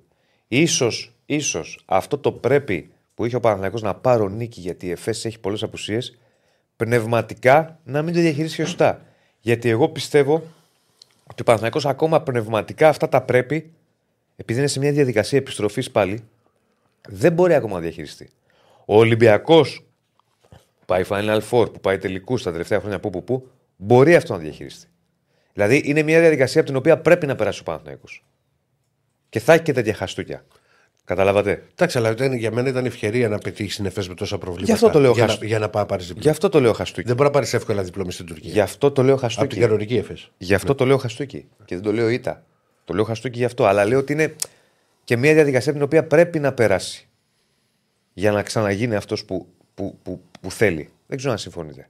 Το βασικό είναι ότι κοιτώντας και τους χρόνους συμμετοχής, βλέπεις ότι η Εργίνα Ταμάν ε, στηρίζεται σε μια εξάδα παικτών. Από εκεί και πέρα, οι υπόλοιποι μοιάζουν σαν να μην Αυτό έχουν είναι την ζήτημα. ευθύνη Του προπονητή και με τον Σάνι Μετζίροβιτ να έχει τονίσει πριν από λίγες μέρες ότι το ρόστερ έχει κλείσει, ότι δεν θα πάμε για άλλη προσθήκη μέχρι το τέλος της σεζόν. Αυτό είναι ζήτημα. φίλε. Αυτό είναι το μεγαλύτερο ζήτημα που υπάρχει. Γιατί τα λέγαμε και την προηγούμενη εβδομάδα στην ida του Παναθηναϊκού στο Βελιγράδι, ότι ο Παναθηναϊκός στο τέλος των αγώνων μένει από δυνάμεις. Όταν αγωνίζονται οι παίκτες. Εγώ, εγώ συμφώνησα χθες με κάτι που, που είπε ο Διονύσης στο σχόλιο που κάναμε σε βραδινή εκπομπή. Για το Βιλντόζα. Για τον Βιλντόζα. Δηλαδή δεν ήταν και κακός ο Βιλντόζα όσο έπαιξε. Έβαλε ένα τρίποντο, έβαλε Δεν καλά. έπαιξε και πολύ. Δηλαδή, ο Βιλντόζα στο δεύτερο μήχρονο δεν έπρεπε να παίξει λίγο να πάρει κάποια λεπτά. Ε, έπαιξε καθόλου στο δεύτερο. Νομίζω Δεν πως το όχι. θυμάμαι. Νομίζω πως καθόλου. Δεν το θυμάμαι. Δηλαδή, κάποια στιγμή που ο Ναν είχε πολλά λάθη, νομίζω είχε έξι λάθη. Έβαλε πόντους και έβαλε και κάποια καλάθια τα οποία θα μπορούσαν να ήταν καθοριστικά αν κέρδιζε ο Παναγενικό. Αλλά είχε πολλά λάθη γιατί είχε κουραστεί, γιατί δεν ξέρω κι εγώ. Δεν θα μπορούσε να βάλει και το Βιλντόζα. Τι λες; Είναι επιλογή του Εργίνα Ταμάν να πηγαίνει με τους παίκτες που πιστεύει. Και αυτή τη στιγμή πιστεύετε. Ναι, αλλά είναι λίγο στο να ανοίξεις το πεντάδι. ρόστερ, Το αδερφέ. Σλούκα, Δηλαδή δεν το παίζεις. Γκραντ, Είναι τον υψηλό το Νάρ, Το επίπεδο. Λεζόρ, το Γκριγκόνης και το Μίτογλου. Αυτούς τους έξι. Οπότε στα παιχνίδια που είναι κλειστά ή σε άλλα παιχνίδια που δεν είναι και τόσο κλειστά, επιλέγει να πάει με αυτούς τους παίκτες. Όταν τα πράγματα Ναι. σκουρίνουν, σπανίως θα δούμε κάποιον άλλο παίκτη να παίζει, να είναι στο παρκέ, ιδιαίτερο στην ε, τέταρτη περίοδο. Και αυτό το πληρώνει ο Παναθηναϊκός. Το γιατί έχει φτάσει μια ομάδα που έχει πληρώσει πάρα πολλά χρήματα να έχει μόνο έξι παίκτες που θεωρεί ο προπονητής αυτή τη στιγμή ότι είναι έτοιμοι για αυτό το επίπεδο, είναι το μεγαλύτερο ερώτημα για τον Παναθηναϊκό αυτή τη στιγμή. Ναι. OK. OK. Πάμε Ολυμπιακό. Πάμε. Άλλο παιχνίδι τελείως, άλλη κατάσταση. Διαφορετική, διαφορετική. Μόνο αυτό λέω. Δεν, δεν, δεν το έχω δει το παιχνίδι. Έχω δει τα, ε, διάβαζα τα στατιστικά μετά, προσπαθούσα να καταλάβω λίγο τι έχει γίνει. Ενώ ο Ολυμπιακός έχει κρατήσει, τη τα έλεγα και χθες στην εκπομπή, πολύ χαμηλά τη Ρεάλ. 77 πόντους. Ο μέσος όρος είναι πολύ παραπάνω, πάνω από 90. Έχει πάρει πολλά επιθετικά rebound. 15-16 πόσο Θέλει υπερβολικά στόχος ο Ολυμπιακός. Τρομερή αστοχία Και σε δίποτα και σε τρίποτα. και στα τρίποντα που είχε κάτω από 30% και στα δίποντα που εκεί πες ότι υπάρχει μια. Μην τρως τα νύχια σου, παιδί μου. Δεν θα θα τρώω. σου ξαναπώ. Θα, δω- θα δω τι με έκανε. Υπάρχει, Με, με πονάει. Με έχει φαγωθεί, δεν το τρώω, ρε. λοιπόν, υπάρχει μια δικαιολογία για τα δίποντα. Πες, υ- υπάρχει αυτός το στιάχτρο ας πούμε, που λέγεται. Ε, ο Ταβάρες. Ταβάρες. Πολύ αστοχία. Και αν έχεις τέτοια αστοχία, τη Real δεν την κερδίζεις. Έτσι όπως είναι η Real, η οποία είναι. Ο Ολυμπιακός το πήγε. Κάνει φοβερά πράγματα. Παρόλο που ήταν άστοχος, το πήγε το ματ όπως έπρεπε γιατί λείπει ο παίκτης που θα ξεκουράσει το walk up the net, κυρίως ο Γκος. Μπαίνει μπήκε ο Λούτσι και πήρε κάποια λεπτά. Είχε και το θέμα που του προέκυψε με τον Γκάναν α, που φορτώθηκε με, με δύο φάλου στην αρχή. Δεν έπαιξε καθόλου στο πρώτο ημίχρονο. Αλλά ο Ολυμπιακός έφτασε στο τέλος μέσα στο σεφ. Το μάτς ήταν 68-69 και άντε και μετά 68-71. Σε αυτό το σημείο δεν έγινε μία. α, δεν του μπήκαν. Έχασε ένα καλάθι από κάτω ο Φαλ.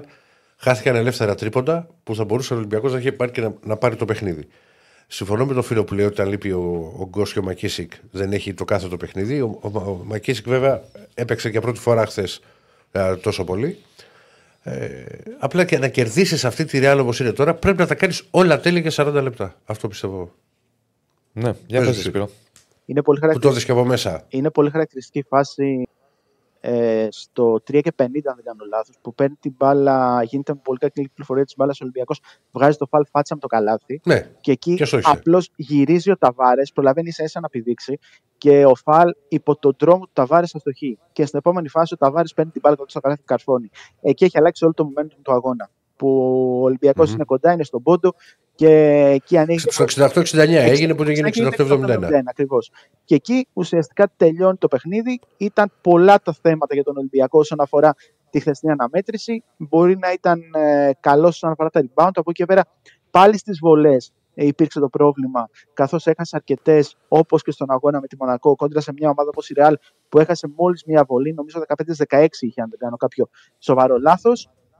Είδε το Μούσα να κάνει ένα εκπληκτικό δεύτερο ημίχρονο, να βάζει 21 πόντους από τους 23 του στο δεύτερο μέρος και γενικότερα στο τελευταίο μέρος του αγώνα, αν και ε, δεν θα το περιορίσω μόνο εκεί, περισσότερο στην επίθεσή του έδινε, ε, μάλλον έπαιρνε ότι του έδινε η Real. Δεν προσπαθούσε αυτός να δημιουργήσει την κατάσταση ώστε να φέρει τη Real ε, σε ανισορροπία. Έπαιζε η Real under ε, το Walkup, ο Walkup δεν σου φέρει τρίποντο. Έπαιζε η Real under ε, στο pick and roll το Μακίσικ. Ο Μακίσικ μπορεί να δοκίμαζε κάτι το οποίο θα ήταν ε, λίγο πιο δύσκολο. Γενικότερα αυτό ήταν το μεγάλο πρόβλημα του Ολυμπιακού χθες στην επίθεσή του, που αν και είχε καταφέρει να βάλει δύο σουτ ή κάποιες βολές ή το λέει από του φαλ και κάποιες από τις άστοχες βολές, τότε θα μιλούσαμε για άλλο ματς και θα μπορούσε να είχε πάρει μια πάρα πολύ σημαντική νίκη κόντρα στην ε, καλύτερη ομάδα αυτή τη στιγμή στην Ευρωλίγκα. Γιατί κακά τα Αυτή τη ψέματα, στιγμή αυτό ε, φαίνεται. η Real Και δεν είναι μόνο από τη βαθμολογία, είναι και από τον τρόπο με τον οποίο παίζει και πώς κερδίζει τα παιχνίδια. Έτσι, και έχει έναν εκπληκτικό γκαρντ, τον ε, Φαγκούντο Καμπάτσο, ο οποίος για μένα αυτή τη στιγμή είναι ο MVP της Ευρωλίγκας. Είναι ένα παιδί το οποίο έχει εκπληκτικό σώμα, Φοβερός. ο οποίος ε, Τα δοκιμάζει, λέγει τον, μια ψυχή. δοκιμάζει τον, τον αντίπαλο γκαρντ σε όλες τις καταστάσεις και έχει το καθαρό μυαλό σε όλη τη διάρκεια του αγώνα καθώς η Real έχει πολύ πλούσιο ρόστερ και μπορεί να του δίνει ανάση στους Ματέο να μπορεί να πάρει την ε, σωστή απόφαση. Χθες τελείωσε το ματς ε, με πολύ λίγα σουτ αλλά έβαλε 9 πόντους, έβαλε ένα πολύ κρίσιμο τρίποντο, μοίρασε 9 assist και γενικότερα μαζί με τον Μούσα, μαζί με τον Ντεκ ε, και μαζί με τον ε, Χεζόνιο, ο οποίος είχε και αυτός λίγο πιο ελεύθερο ρόλο, ε, πήρε πιο τραβηγμένα σουτ, αλλά έβαλε και αυτός μεγάλα σουτ. Ήταν ε, Ναι. αυτοί που έκριναν την αναμέτρηση. Αλλά νομίζω καλύτερα από μένα Ναι. θα τα πει ο Γιάννουλη Αρετζάκη, αν είμαστε έτοιμοι να τον ακούσουμε. Βεβαίως, βεβαίως. Για να δούμε τι σου είπε αποκλειστικά στην κάμερα το Μουτσάτσος ο Γιάννης Λαριζάκη. Τον έχουμε; Η Real είναι μια ποιοτική ομάδα. Μας έπαιξε, ε, θεωρώς, σε ένα, στο δικό της ρυθμό. Αλλά από εκεί και πέρα και εμείς δεν βρήκαμε ρυθμό μέσα από την άμυνά μας έτσι όπως όπως δουλεύουμε καθημερινά, να βρούμε ρυθμό στην επίθεση. Οπότε δηλαδή το πρόβλημα ήταν από την άμυνά σας ξεκινούσε; Γιατί και επιθετικά δεν μπορούσατε να βρείτε λύση. Δηλαδή πέρα το ότι σα έδινε η Real, δεν δημι- σπάνια δημιουργούσατε εσείς την κατάσταση για να τη φέρετε σε ανισορροπία. Ε, ναι, ε, εντάξει, κοίτα, όταν δεν ε, παίζεις άμυνα να πάρεις και την ψυχολογία που χρειάζεσαι και να τη βρεις κάποια εύκολα καλάθι στο transition, η, άμυνα, η αντίπαλη άμυνα δυναμώνει. Έπαιξε αυτό το under ε, στο under και εντάξει, είναι λίγο σε καθυστερείς, πάει στο να διαβάσεις και ε, θεωρώ ότι εκεί είχαμε, ήμασταν αργοί. Οπότε έπαιξες με το μυαλό σας, εκεί ήταν το πρόβλημα. Δεν, δεν ήσταν έτοιμοι. Και το δικό τους πλάνο, εντάξει, σίγουρα, αλλά στα τελευταία λεπτά έκαναν ένα 6-0 και πήρε μια σημαντική διαφορά. Και, εδώ, και από εδώ και πέρα, επόμενος αγώνας με Bayern εδώ. Ένας αγώνας που πρέπει να κερδίσετε όπω έχουν γίνει τα πράγματα. Σίγουρα είναι, είναι πολύ σημαντικό. Κάθε αγώνας είναι σημαντικός, αλλά μετά τις δύο ήττε ε, είναι ακόμα πιο σημαντικός ο αγώνας και πιστεύω ότι θα είμαστε αυτοί που πρέπει για να πάρουμε την νίκη. Σας αφήνει μια πίκρα έτσι όπως είναι οι δύο ήττε και από τη Μονακό εδώ και από τη Real. Εντάξει, κάθε ήττα μετράει, αλλά ε, έχουμε δει ότι είναι με μαραθώνιος και πρέπει να προχωράμε αμέσως στο επόμενο παιχνίδι, είτε στην νίκη είτε στην ήττα. Λοιπόν, Αυτός ήταν και ο Γιάννης Λαριτζάκη για τον ε, Ολυμπιακό. Δεν ξέρω αν θες κάτι άλλο Σπύρο να προσθέσουμε. Θα Νομίζω τα πούμε το και έχουμε αύριο για τα εξαντλήσει. επόμενα. Για... Έχει, έχει full δράση συνεχίζεται. Όλη τη δηλαδή, βδομάδα, όλη τη Θα βδομάδα. πιστεύω, ναι, δεν νομίζω ότι υπάρχει. Ωραία, κάτι Παναθυναϊκό ακόμα. Ρεάλ θα πούμε αύριο περισσότερα και ο Ολυμπιακός παίζει με. Bayern. Bayern. 9 και 4 Bayern. και τα δύο παιχνίδια. Πέμπτη ο Παναθηναϊκός, ε, Παρασκευή ο Ολυμπιακός, ο Άκα και Σεφ ε, αντίστοιχο. Θα τα πούμε και αύριο. Εκτός αν Να δεν σε τα καλά, πούμε και ευχαριστώ. το NBA για Γιάννη το κούμπο, αν έχουμε λίγο χρόνο. Για πες. Πάμε. Που βρε... Έβαλε το, έβαλε το τριποντάκι στο 280. Αυτό περίμενες. Ένας στα ένα είχε. Γι' αυτό. Ε, είχε και 10 assist και 8 Έμα, ένα τρίποντο 280. Έτσι. Ε, Νίκη για τους Bucks 146-122 στα προημιτελικά του Play-in Tournament, οπότε το Milwaukee θα πάει στο Las Vegas για να παίξει στα ημιτελικά με την Indiana με στόχο να πάρει αυτό το τουρνουά κάτι σαν κύπελο, μπορούμε να το πούμε στο NBA. Με το Γιάννη είναι εξαιρετικός. Με τον Ντέμιεν Λίλαρντ να έχει αυτός 28 πόντους, αλλά ο Γιάννης όταν χρειάστηκε ήταν εκεί για την ομάδα του και πολύ εύκολη ήταν η νίκη για την ε, ομάδα του Milwaukee. Και το άλλο ζευγάρι θα είναι από την ε, δυτική περιφέρεια οι Los Angeles Lakers, οι οποίοι νίκησαν τους ε, Phoenix Suns ε, με 106-103 και θα βρουν απέναντί τους ε, μια ομάδα η οποία μπορεί να τους ε, βάλει δύσκολα, μπορεί να τους ε, ζωρίσει αρκετά, όπως είναι η Νέα Ορλεάνη με τον CJ McCollum να έχει επιστρέψει μετά από τέσσερις εβδομάδες, πέντε εβδομάδες μετά το πρώτο. Είπαμε και ο κίνδυνο να μην ξαναπέξει μπάσκετ. Ήταν η δεύτερη φορά που το παθαίνει αυτό και την πρώτη φορά είχε επιστρέψει σε παρόμοιο διάστημα. Την πρώτη φορά ήταν από χτύπημα, τώρα ήταν ε, λίγο πιο απλό. Όχι, το είχαν γράψει, το είχαν γράψει, αυτό το λέω. Αλλά ήταν, ναι, ήταν κάποιο πολύ μακρινό σενάριο να μην ξαναπέξει μπάσκετ. Ε, ότι θα μπορούσε να του πάρει κάποιο χρόνο για να επανέλθει, ναι, αλλά το να, μην, να σταματήσει το μπάσκετ νομίζω ήταν ε, λίγο τραβηγμένο. Ναι. Αυτό. Έγινε, Βρεσπυρό. Γεια σου, Σπυρό. Τα λέμε. Λοιπόν, πάμε διαλυματάκι πολύ γρήγορα. Α, δεν κάβε. Πάμε Ολυμπιακό κατευθείαν. Πάμε Ολυμπιακό κατευθείαν. Νόμιζα ότι, να κάνουμε... Νόμιζα ότι είναι το διάλειμμα του κι εγώ. Για πάμε Ολυμπιακό, γιατί έχουμε εδώ να πούμε τώρα. Τι να πούμε; Έχουμε να πούμε τώρα. Έχουμε να πούμε. Ξέρεις έχει εξελίξεις. Όχι. Ξέρεις εσύ περισσότερα από μένα. Δεν ξέρω ξεκινά. περισσότερα από σένα. Απλά να σε ακούσουμε, Διονύση. Όχι, ρε Κακλή. Λέω θα έχουμε να πούμε γιατί ξέρεις. Έχει νέο προπονητή. Έχει τιμωρίες. Έχει απολογίες μάλλον. Πορείες. Τιμωρίες. Τιμωρίες. Τιμωρίες. Πορείες θα ήθελες, αλλά μέχρι τώρα δεν έχει.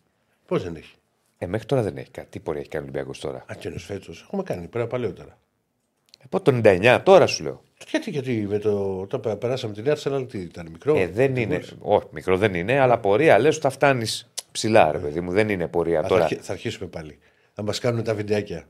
Πού είναι ο ράπτης; Κάτσε, όταν πέρασε την Arsenal, πού πήγε ο Ολυμπιακός; 16. Δεν είναι πορεία στους 16. Μας καθάρισε, είναι... καθάρισε ο κορονοϊός εκεί. Άστο. Ναι, είναι, είναι, προς, είναι σημαντική η πρόκριση, δεν το συζητάμε. Με ανατροπή τότε. Μπορεί και με ανατροπή να μην ήταν αποκλείσει στην Άσσα. Παίζει ρόλο και με, τότε δεν υπήρχαν και τα εκτός έδρας γκολ. Ναι. Υπήρχαν τα εκτός έδρας. Αλλά δεν είναι πορεία στους 16. Λοιπόν, άσε τώρα τις πορείες. Εγώ ξέρω ότι είπες πορεία, έχοντας το μυαλό σου για το δύο. Πεινασμένο καρβέλια είναι. Πορείε λοιπόν, άλλοι κάνουν. Πάμε. Έχουμε και λέμε.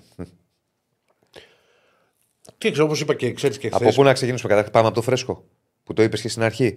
Α, το Ότι κρίθηκε σε απολογία. Ναι, ναι, πέσω για τον κόσμο που δεν ξέρει αυτό. Επειδή είναι το φρέσκο. Κρίθηκε σε απολογία σύμφωνα με το φίλο αγώνος την έκθεση του παρατηρητή και την έκθεση της αστυνομίας. Ναι. Σύμφωνα με τα άρθρα τα οποία καλείται σε απολογία Ολυμπιακού κινδυνεύει με τιμωρία έδρας από 2-4 αγωνιστικές. Ε, Άρα υπάρχει εδώ. Υπάρχει το ενδεχόμενο να, να, να γίνει το μάτς κυπέλου αν, αν υπάρξει την πορεία ποινής. Ε, το Ολυμπιακός Παναθυναϊκό και κλεισμένο των θυρών. Ναι, το παιχνίδι του κυπέλου. Υπάρχει αυτό το ενδεχόμενο. Ναι, ναι. Κυπέλου. Υπάρχει αυτό το ενδεχόμενο. Αυτό το ενδεχόμενο υπάρχει. Να πάμε σε ντέρμπι. Πάντως μετά το, μετά το μάτς ξέρεις, είχε βγει. Δεν είναι Δεν είναι ανησυχώ αν ξέρεις τον Ολυμπιακό. Αλλά, Θες να, να, αλλά αυτό είναι. είναι να διαφωνήσουμε θέμα... πάλι; Και να σου πω τη δική μου οπτική. Όχι, δεν θέλω να διαφωνήσουμε. Θέλω να σου πω ότι. Θέλω εγώ. Είναι, ναι, Όχι, άλλο, άλλο, άλλο. Ναι, ρε παιδί μου, μετά, σύμφωνα με τα άρθρα. Αλλά δεν θα πάει, θα πάει και ο Ολυμπιακός και θα έχει υπερασπιστική γραμμή και θα δούμε τι θα γίνει. Η υπερασπιστική γραμμή του Ολυμπιακού θα εκφραστεί από τους δικηγόρους του όπως ο κάθε. τώρα τι, τι θα γίνει. Όχι, ρε Ρακλή, ούτε εγώ. Εγώ πιστεύω θα τιμωρηθεί γιατί, γιατί υπάρχει βίντεο. Ναι. Σε αυτές τις περιπτώσεις, όταν υπάρχει βίντεο που δείχνει την εισβολή, δεν την κλειτώνει εύκολα. Δεν ξέρω. Δεν ξέρω γιατί ποτέ μου δεν τα παρακολουθούσα αυτά. Ναι. Για να σου είμαι ειλικρινής και γενικά ότι είχε σχέσεις με ΕΠΟ και με αυτά τα, τα βαριόμουν όπως ο διάλογο στο Λιβάνι. Εντάξει, εσύ άλλο. Και άλλο, και άλλο δημοσιογραφικά τώρα εδώ τώρα... Κάνουμε, δεν, σου λέω δεν ξέρω. Και, και σίγουρα παραπάει και στη δευτεροβάθμια επιτροπή των, ε, στην εφέσεων της ΕΠΟ. Ο Ολυμπιακός εάν τιμωρηθεί αρχικά. Οπότε ξέρεις, μπορεί αυτό το πράγμα ναι. λίγο, να τραβήξει. Όχι ναι. πολύ, αλλά θα τραβήξει. Θα το δούμε. Πάντως υπάρχει αυτός ο κίνδυνος.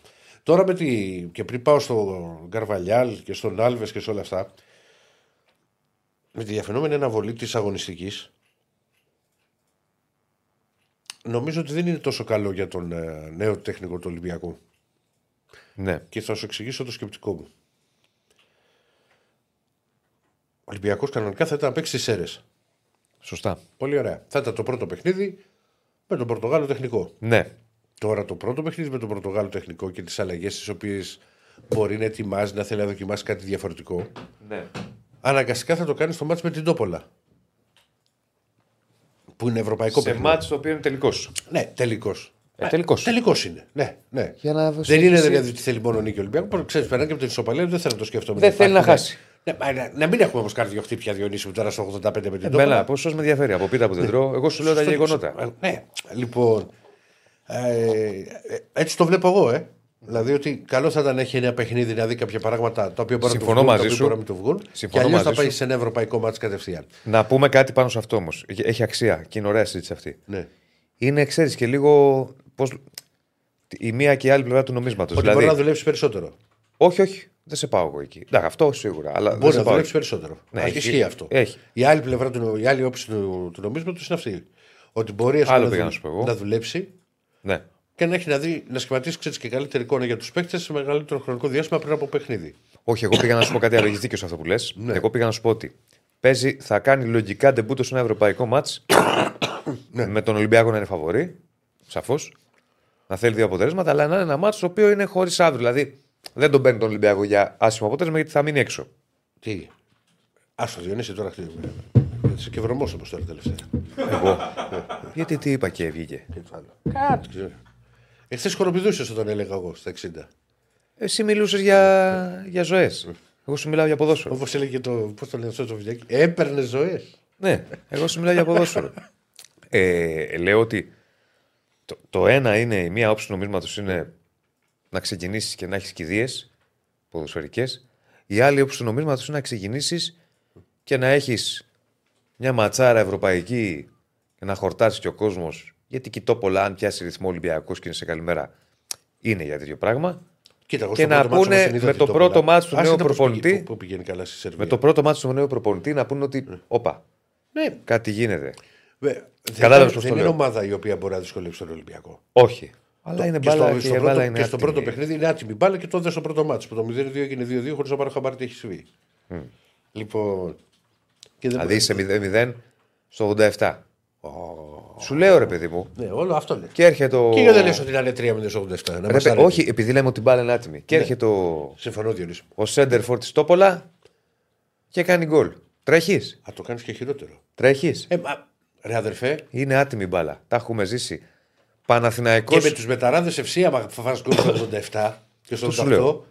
ε, ε, Αυτό σου όχι, λέω. τρέχεις, Παναθηναϊκός τρέχεις. Λίτεξ Λόβετς. Τσούκου, τσούκου, τσούκου, το τσούκου που στο πήγε στην παράταση. 90-01. Αυτό Παράταση. που έχει πάει στην παράταση. δηλαδή. Βέβαια. Λέω ένα παράδειγμα. Ε, που, ε, που, που εκεί είχε γίνει ιστορία που σε- ο Βαζέχα δεν το είχε βάλει. Ο Βαζέχα, ο Βαζέχα και τα δύο. Ο Βαζέχα. Αρχή δεν ήταν. Με Σάντος. Αρχή χρονιάς. Βέβαια εκείνη η ομάδα έφτασε στους 8 μετά. Ναι. Και εκείνη η ομάδα έχασε το πρωτάθλημα στη Ριζούπολη, στον τέρμι με τον Ολυμπιακό. Δηλαδή έστρωσε μετά, αυτό θέλω να πω, αλλά δεν θέλει και πολύ να γίνει. Είδες που έλεγες, που μου έλεγες χθες για τους προπονητές. Γιατί να φύγει ο Σάντος σε τρεις αγωνιστικές από τον Παναθρέγο. 100% μαζί σου είμαι. 100% μαζί σου. Δεν γινόταν όμως. Τι πάει να πει δεν γινόταν. Τι έπαθε, Μόλι πάμε. πάμε. Να πάμε στο ρεπορτάζ. Θα πάμε. Λοιπόν, Όχι, όχι, ε, μισό λεπτό, επειδή υπάρχει αυτή η διαφωνία και αυτή η διαφωνία αρέσει και στον κόσμο από ό,τι βλέπω. Ναι. Μαζί σου να έμενε. Δηλαδή, εγώ δεν θεωρώ το, Μα- πρόσεχε, το Μαρκαριάν το θεωρώ καλό προπονητή και ήταν ψυχολογία τότε που έδωσε τα παιδιά. Το Σάντος θεωρώ καλύτερο προπονητή όμως. Άλλο το ένα, άλλο το άλλο. Βλέπεις όμως ότι ό- όταν υπάρχουν κάποια αποτελέσματα. Άρα μην μου λε. Ωραία. Επειδή θα τα θυμάμαι αυτά που μου λες, Ναι. μην μου το γυρίσεις αύριο μεθαύριο στο Καλαματιανό και σε δύο-τρεις μήνες μου λες ότι πρέπει να αλλάξουμε, να μου πεις ότι πρέπει να αλλάξουμε στην Ελλάδα και να έχουμε υπομονή. έχω Γιατί πει το αυτό. επικροτεί. Όχι, Μα αφού το επικροτείς, μου μα λες το- δεν γινότανε. Εγώ το είχα πει το καλοκαίρι αυτό, ότι πρέπει να αλλάξει. Αφού είχες πει το καλοκαίρι ότι πρέπει να υπάρχει υπομονή. Τώρα λες ότι δεν γινόταν να μείνει ο Μαρτίνε. Απλά υπάρχουν. Αποφάσισε. κάποια- υπάρχουν το ένα ή το άλλο Α, ισχύει. για- Δεν άκουσες που σου είπα ότι αυτό είναι το 50-50. Ποιο 50-50. Ότι ρε παιδί μου το σωστό. Το Σύριαλ. ναι, ότι το σωστό είναι να έχεις υπομονή με τους προπονητές εκτός άμα βλέπεις κάτι το οποίο. Είναι ακραίο. Είναι, είναι ακραίο Ήταν και ακραίο τρελό. του Μαρτίνε. Ακραίο, ακραίο όχι. Αλλά τότε- ήταν όμως πολύ βαριά αποτελέσματα για τον Ολυμπιακό. Τι να κάνουμε τώρα; Ε, τι, τι να κάνουμε τώρα; Δεν έχουμε συνηθίσει να φάω 9 γκολ σε δύο μάτς. Μαζί σου, ρε Ηρακλή. Ε. Αλλά ε, ρε παιδί μου, να το θέσω διαφορετικά. Εσύ ως Ηρακλής. Ρε, Έβλεπες ρε, ρε. προοπτική στο Μαρτίνε. Να σου πω ρε Διονύση. Να σου το πω διαφορετικά. Όχι, σε ρωτάω κάτι και Το απάντησε μου πίστευα, και θα το μου πεις. πίστευα το Μαρτίνεθ εγώ. Άρα δεν το έπρεπε πιστεύω. να μείνει, Άλλο θα σου κατά πω. την άποψή σου. Άλλο θα σου πω. Ήτανε το Βιγιαρέλ Παναθηναϊκός που είναι 3-0 στο 49. Ναι, Χάνει το πέναλτι, δεν πάει μπάλα σε παίκτης του Παναθηναϊκού. ναι, Και, και ακολουθείς και εσύ και γράφει 5-0. ναι. και ερχόταν off και σου κάνει 0-1. Υπήρχε πιθανότητα να φύγει ο Γιωβάνοβιτς; Αν θα υπήρχε θέμα, μου ρωτάς. Φαντάζομαι πως ναι. Γιατί να υπήρχε; Καταρχάς είναι διαφορετικές περιπτώσεις όμως. Ναι. Κατά την άποψή μου, δεν πρέπει να υπήρχε. Δεν θα έπρεπε να υπήρχε. Ναι. Κατά Είναι- την άποψη μου. Αδερφέ, και στο λέω ευθέως. Περίμενε. Το κακό Με σε ρώτησε εμάς. να απαντήσω. Να απαντήσω. Ε, Όχι, είμαστε, να δεν απαντήσω. είμαστε Μάντσεστερ που άμα θα φάει 7 να από τη απαντήσω, να Liverpool. απαντήσω, να απαντήσω. Τι να ωραία απαντήσω. που είναι η ζωή. Να απαντήσω. Ε. Κατά την άποψή μου, δεν θα έπρεπε να υπάρχει. Ωραία. Ξεκινάμε από αυτό. Κατά την άποψή μου. Ναι. Θα Ε, μα μπορούσε γιατί όμως δεν να είναι. υπάρχει, αλλά ο Γεβάνο δεν είναι στον Παναθηναϊκό τρεις μήνες. Και τέσσερις. Αν γινόταν στην αρχή της θητείας του. Στην αρχή της θητείας του ο Παναθηναϊκός είχε. Πόσε μαζεμένε ήττε, τρεις; Ναι. Δεν είχε όμως ήττα. Δεν είχε, Δεν όμως... είχε Ευρώπη. Δεν είχε Ευρώ... Ναι, το... αυτό βοήθησε. Είχε ήττα από Αλλά τα Γιάννη, είχε ήττα από τον Άρη. Δεν είχε όμως χειριστεί. Ναι. Δεν ήρθε ένα Παναθηναϊκό Σπάουκ 2-4. Σου Ούτε είπα να- χθες. Πέρυσι Σου... μαζεμένα Αυτό, αυτό το περσινό λέ- 0-3 αποκλεισμός από το κύπελο. Α, μου το έχεις Δύο γκέλες σερί. Συνέχισε. Α, ε, μη- Θα λέμε πάλι τα ίδια. Εγώ δεν θέλω να είμαστε ανακόλουθοι. Όταν Ναι. πιστεύουμε ένα προπονητή και πιστεύουμε ότι έχει προοπτική. Ρε παιδί μου, τι σημαίνει, να σου πω κάτι. Τι σημαίνει στηρίζω ένα προπονητή; Ε, γιατί έχουμε κολλήσει τώρα τρεις μέρες με τον Μαρτίνεθ και έχουμε άλλες απόψεις. Αλλά οκ, δεν πειράζει να την ξαναπούμε. Τι σημαίνει στηρίζω ένα προπονητή; Το στηρίζω μόνο στα εύκολα, όταν κερδίζει; Όχι, ρε, και στα δύσκολα. Αλλά Τον είναι... στήριξε ο Ολυμπιακός στα δύσκολα. Αλλά είναι άλλο πράγμα το να κάνεις μια ήττα και με καλή εμφάνιση και άλλο το. ε, Η εικόνα Τα του δύσκολα Ολυμπιακού ποια είναι με για το- μια ομάδα, ρε φίλε; Ε, ήττες. Αλλά όχι το. ε, αυτό ξεπερνάει. Παιδιά, δεν το θα μου βαθμό απολογηθείτε. δυσκολία- Το βαθμό δυσκολίας. Αλλά δεν γίνεται πριν δύο εβδομάδες να λέμε ότι είναι καλός προπονητή και μετά να λέμε δεν κάνει. Ναι, ρε παιδί μου, Ή γιατί το ένα ισχύει ή το άλλο. Με τη West Ham είδες που λέγαμε ότι τι, τι ώρα που, που το δούλεψε που και πήρε το, το ρίσκο και άλλαξε το σύστημα και πάει λέγοντας. Άλλο το ένα αυτό το, αυτό το κομμάτι και άλλο εικόνα με ΠΑΟΚ και Φράιμπουργκ. Άρα λοιπόν για εικόνα με ΠΑΟΚ και Φράιμπουργκ ένας προπονητής έφυγε. Ναι. Εντάξει, οκ. Δεν θα, αυτό, αυ- είναι, είναι ποδοσφαιρική λογική αυτή Ηρακλή τώρα. Συγγνώμη κιόλας. Αδερφέ, στο Είναι ξα- ποδοσφαιρική στο είπα και λογική. πριν. Είναι 9 γκολ. Είναι, ωραία. Είναι 9 γκολ. Είναι ποδοσφαιρική λογική σε δύο ματς που δέχτηκε σε 9 γκολ ένα ευρωπαϊκό που δεν θέλει και πολύ να στραβώσει και ένα με τον ΠΑΟΚ που ήσουν κακός να διώξει ένα προπονητή αν θεωρείς ότι κάνει. Αν δεν θεωρείς ότι κάνει, φά' τον. Αν υπήρχε θέμα Φίλε, καιρό. δε- φίλε οκ. Γκαλέτη, δεν είναι άμπαλος ο Μαρτίνεθ. Μην, είναι- μην φτάνουμε παιδιά σε αυτά τα σημεία. Α, α, σου λέω και πάλι, αν θεωρείς ότι δεν κάνει, να τον φας. Αν όχι. Ε, τι να. Ρε, εσύ ξέρεις τι. Πάντα έχουμε στο μυαλό μας και λέμε, «Μπα, κοίτα τι κάνουν στο εξωτερικό, κοίτα τι κάνουν αυτοί, κοίτα τι κάνουν οι άλλοι. Και όταν. Και, μακάρι να γινόμασταν κι εμείς έτσι. Στα καλά λέω έτσι. Και όταν έρχεται η στιγμή να το κάνουμε για μας, ξέρεις τι λέμε. Μα εδώ είμαστε αλλιώς. Ισχύει είμαστε. το ένα ή το άλλο. Θέλουμε να αλλάξουμε ή δεν θέλουμε. Αυτό λέω εγώ. Θέλουμε να αλλάξουμε ή δεν θέλουμε. Αν πιστεύεις ότι ένας άνθρωπος αξίζει και έχει προοπτική, δεν ξέρω τώρα, δεν είμαι μέσα στον Ολυμπιακό, οφείλεις να το στηρίξεις. Και στα στραβά και να πεις πάμε, προχωράμε. Θα τα φτιάξουμε. Ωραία, Αν καταλα- θεωρείς ότι δεν έχει καταλαβαίνω προοπτική, και το Καταλαβαίνω διώχνει. και δέχομαι το σκεπτικό σου. Αλλά όπως όμως και καταλαβαίνω Ε, εντάξει. και τον οργανισμό όταν υπά... έχει να διαχειριστεί τέτοιες ήττε. Από τότε που Έχουμε, θυμάμαι να σου το τον πω και εαυτό το μου. άλλο. Θα το πω και Ε, το να το- άλλο. Θα το πω. Και, και σ- συγγνώμη. Ρίξτε το, ρίξτε το. Δίνουμε και πολύ βάση εδώ ως οργανισμοί, Ναι. ως κλαμπ, Ναι. ως ΠαΕ, στο τι θα πει μια μερίδα του κόσμου, φίλε. Όχι είναι μια μερίδα. Πάντα σου λαμβάνεις υπόψη. Δεν σου πάω ότι θα αποφασίζει ο κόσμος για το τι θα κάνει μια ομάδα. Αυτό Δίνουμε είναι- πολύ είναι- βάση εδώ. Δεν λέω να μην δώσεις βάση στον κόσμο και να μην ακούσεις την άποψή του. Εδώ όμως δίνουμε πολύ βάση, φιλέ.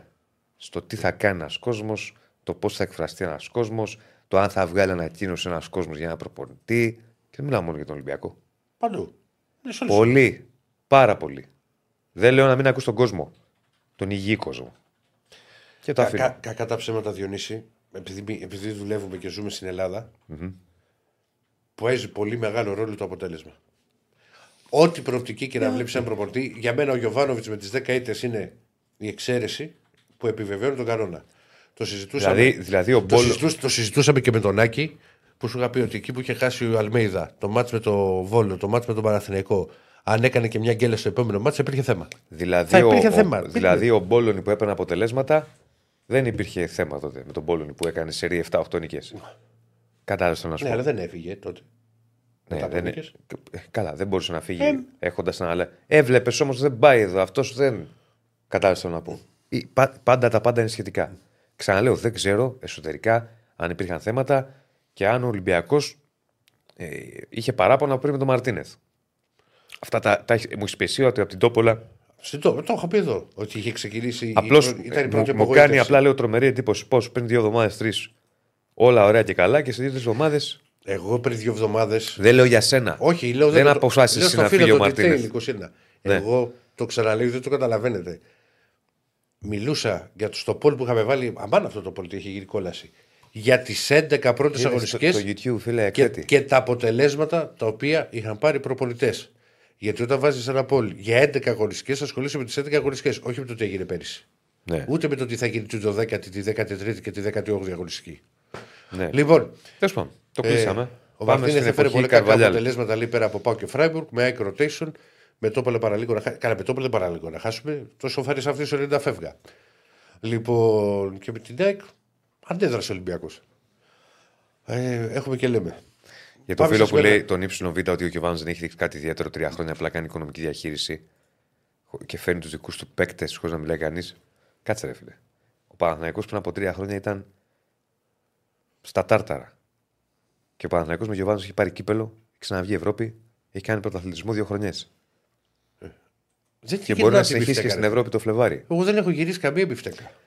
Ο Δεσίλας να μας πει, λέει ο Γκαλέτη, ένα σχόλιο για το Παναθηναϊκός Βοηβοντίνα 1959-3-8. Το έχει δει το μάτς. Φίλε, δεν είχε γεννηθεί το πατέρας μου. Φίλε Γκαλέτη. Αλλά μπορώ να σου πω- είναι σαν να σου πω να μου κάνεις ένα σχόλιο για το Παναθηναϊκός Ολυμπιακός στο 30 τόσο 8-2. Τι αυτή τη δουλειά κάνουμε τώρα. Θα γυρίσουμε, δηλαδή. Πω, Τι σχόλιο να σου κάνω, έχεις ό,τι δει θες. Να σου κάνω μια ανάλυση του αγώνα. Τι Γιατί, ακριβώς τι θέλεις. έφταξε. Τι έφταξε. Ο, ο προπονητής έμεινε μετά το μάτι. Να πούμε για τον προπονητή. Τι Λοιπόν, ακριβώς. Όσον αφορά λοιπόν τώρα το, την επόμενη μέρα, ο, Μαρ, ο Μαρτίνεθ λέω. Ο, ο Καρβαλιάλ έκανε τη. Το, εν τω μεταξύ του Μαρτίνεθ τον έλεγα Μαρτίνε. Ναι. Τώρα τον Καρβαλιάλ να το λέω Μαρτίνες. Έχουμε και Καρβαλιάρ μια φωτογραφιούλα ωραία. Βάλτε να δούμε. Βεβαίως. Εδώ με το, με το νέο ε, τεχνικός διευθυντής. Α, και ήθελα να δω ποιος είναι δίπλα αυτός ο... με το γυαλί και το δόντι το άσπρο. Ο Άλβες. Ο Άλβες είναι αυτός; Ναι, ναι. Τρέντι αγόρι ο Άλβες. Φάμπρας. Καλά, τώρα με, δεν ε, θα κάνω κάποιο σχόλιο. Όχι, έχει ωραιοτήσιμο, αυτό θέλω να πω. Ναι. Ωραίο, όχι στι- στυλ. Έχει ένα στυλ έτσι, ένα Ναι. κυριλά, κυριλάτο. Ναι. Παναγιώτης Κεφαλάς. Το ξέρεις, ο κόσμος το ξέρει. Ναι, Ε; ναι, ναι. Έχει, λι- έχει λίγο από κεφαλά. Έχει, Έχει. έχει. λίγο από κεφαλά. Λοιπόν, και μίλησαν, τις ξέρουν εδώ οι φίλοι και τις δηλώσεις που έχει κάνει και ο Άλβες και που έχει πει ότι που ήρθαμε εδώ, την είναι προσωπική του επιλογή ο Καρβαλιάλ. Ο Καρβαλιάλ μίλησε ότι πρέπει να γίνουν αλλαγές χθες με τους παίχτες στην προπόνηση. Δεν βγήκε, δεν τους είπε ότι αυτά τα κλασικά που μπορεί να λένε πολλές φορές οι προπονητές ότι έχω παραλάβει καμένη γη και, και, και, και, και, και, δεν υπάρχουν κάτι τέτοια.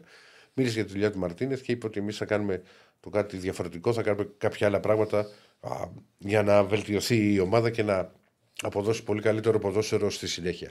Μια συνέχεια που επαναλαμβάνω που άσχετα το πότε θα γίνουν οι αγωνιστικές, ο Ολυμπιακός έχει συνεχόμενα εκτός έδρας μάτς ένα πολύ σημαντικό παιχνίδι με την Τόπολα στο, στο Καραϊσκάκι και ένα μάτς και κλεισμένο των θυρών με ένα τέρμι με την, Α- με ένα derby με την ΑΕΚ επίσης στο Καραϊσκάκι. Δηλαδή το πρόγραμμα του, του, Καρβα, του Ολυμπιακού και το ξεκίνημα του Καρβαλιάλ Το βλέπουμε δεν εδώ. είναι. Κάτσε Α, να τα βάλουμε κάτω. Παιδιά, σε- θα, να πω και κάτι, συγγνώμη. Πάμε πολύ με Ολυμπιακό αυτές τις μέρες. ε, γιατί έχει Και εξελίξεις. περισσότερο χρόνο γιατί Ε, έχει βέβαια. εξελίξει. Άλλες Οπότε φορές έχει Παναθηναϊκός. το ανοίγουμε με τον Ολυμπιακό. Λοιπόν, εδώ έχουμε το πρόγραμμα. Άρα το Πασαραϊκό Ολυμπιακός το βγάζουμε στην άκρη γιατί φαίνεται ότι δεν, θα, γι- δεν έχουμε αγωνιστική τώρα. Πότε θα γίνει θα τη δούμε. Ε, κανονικά, ας πούμε, ήταν πα- Πανσεραϊκός. Ωραία. Ναι. Κάποια στιγμή θα μπει βέβαια. Κάποια στιγμή. Τώρα όχι. Δεν ξέρω αν θα, αν θα πάει η επόμενη αγωνιστική ή θα βάλουν αυτή την αγωνιστική να γίνει για να μην χαλάσει το πρόγραμμα. Θα το δούμε. Ναι. Λοιπόν, έχει μετά, μέσα την Τόπολα και πάμε. Ατρόμητο Λαμία έξω. Την ΑΕΚ μέσα και κλεισμένο. Και η Φυσιά έξω. Πάμε και αρχίζει το κύπελο 10 Γενάρη με παραθυριακό συλλοφόρο. Από τον παραθυριακό συλλοφόρο πηγαίνει Θεσσαλονίκη Παρένθεση. Παρένθεση να- να- για να τα αναλύσουμε. και ξανάρχεται ο Παναθυριακό. Παρένθεση. Είναι καλό για τον Καρβαλιάλ Ε, και για την ομάδα που είναι σε αυτή τη μίνι κρίση Ναι, ναι. ότι α- αφού οι σέρες δεν θα γίνουν δεν έχει από 14 Δεκέμβρη μέχρι και 13 Γενάρη για ένα μήνα δεν μπαίνει σε αεροπλάνο. Δεν έχει ταξίδι μεγάλο. Ναι, δεν έχει. Εκεί Μπορεί στη- ο κόσμος τώρα στη αυτό που Λαμία λέμε. πώς θα τα γίνεται. Στη Λαμία να πάει ο δικός σου. Ε, ναι. Μπορεί ο κόσμος τώρα με αυτό που λέμε να, να παραξενεύεται. Όμως παίζει μεγάλο ρόλο. Ναι, Παίζει πολύ μεγάλο ρόλο. είναι στη βάση του. Πολύ πιο μεγάλο ξεκούραστος. Δηλαδή, αν ας πούμε. Εντάξει, σέρε θα μπαινε αεροπλάνο. Αυτό λέω, αυτό λέω. Ναι. Ναι. Αλλά δεν θα γίνει. Αλλά βέβαια βλέπεις ότι πολύ κρίσιμο διάστημα. Δηλαδή είναι και τα σερή εκτός έδρας μάτς και το παιχνίδι με την ΑΕΚ. Και μετά υπάρχει η τριάδα για να πεις ότι σχετικά εύκολο μάτς που δεν υπάρχουν εύκολα παιχνίδια. Στι 20 Γενάρη με τα Γιάννενα στο, στο Κανεσκά και έχει τα δύο τέρ με τον Παναθηναϊκό για το κύπελο και πηγαίνει ενδιάμεσα στο Χαριλάου. Ναι, Δεν το λες δηλαδή και Όχι. καινούργια πρόγραμμα είναι αυτό; όχι. Όχι. Πάει λεωφόρο, Χαριλάου και μετά Καρισκάκη. Πιθανότητα. Όχι πιθανότητα, είναι πιθανό να είναι και κλεισμένο. Μετά η Γιάννηνα. Και μετά ξανά λεωφόρο. Επίσης θα έχει ενδιαφέρον να δούμε ανάλογα με την τιμωρία σε ποια. Κάτσε γιατί εδώ. Περίμενε τώρα γιατί έχω χάσει την μπάλα. εγώ. Το Ολυμπιακός έγινε και κλεισμένο. Ναι. Πάει. Εκεί, εκεί τελειώνει η ποινή. Εκεί τελειώνει. Τώρα, εάν τιμωρηθεί ο Ολυμπιακός πάλι με δύο αγωνιστικέ π.χ. για το παιχνίδι με Πάμε για το κύπελο. Τότε το κύπελο. Και τα Γιάννενα. Και τα Γιάννενα.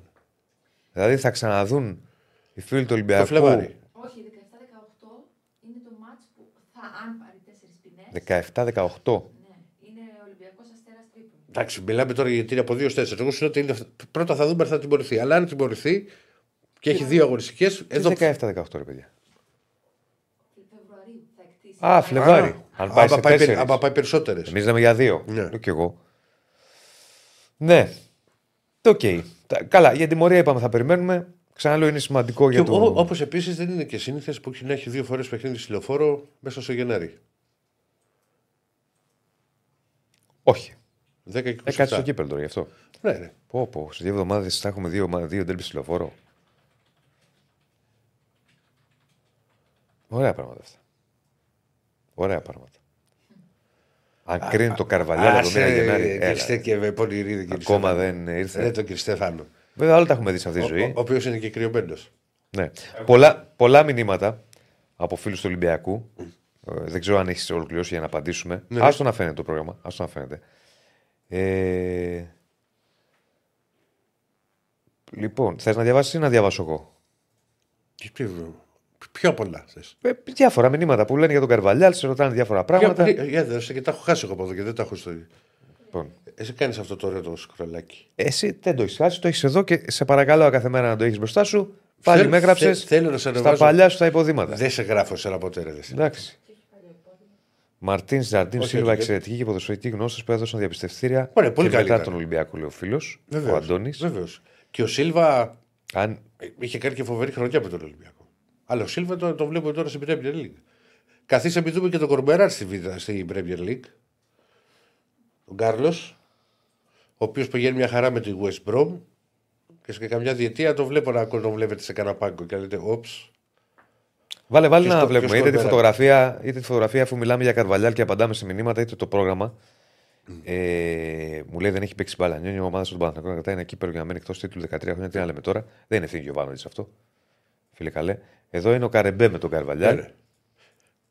Ξέρεις, ε, ο Καρεμπέ και στη, και στη Γερμανία περισσότερες φωτογραφίες βγάζει από οποιοδήποτε άλλο. Ακόμα.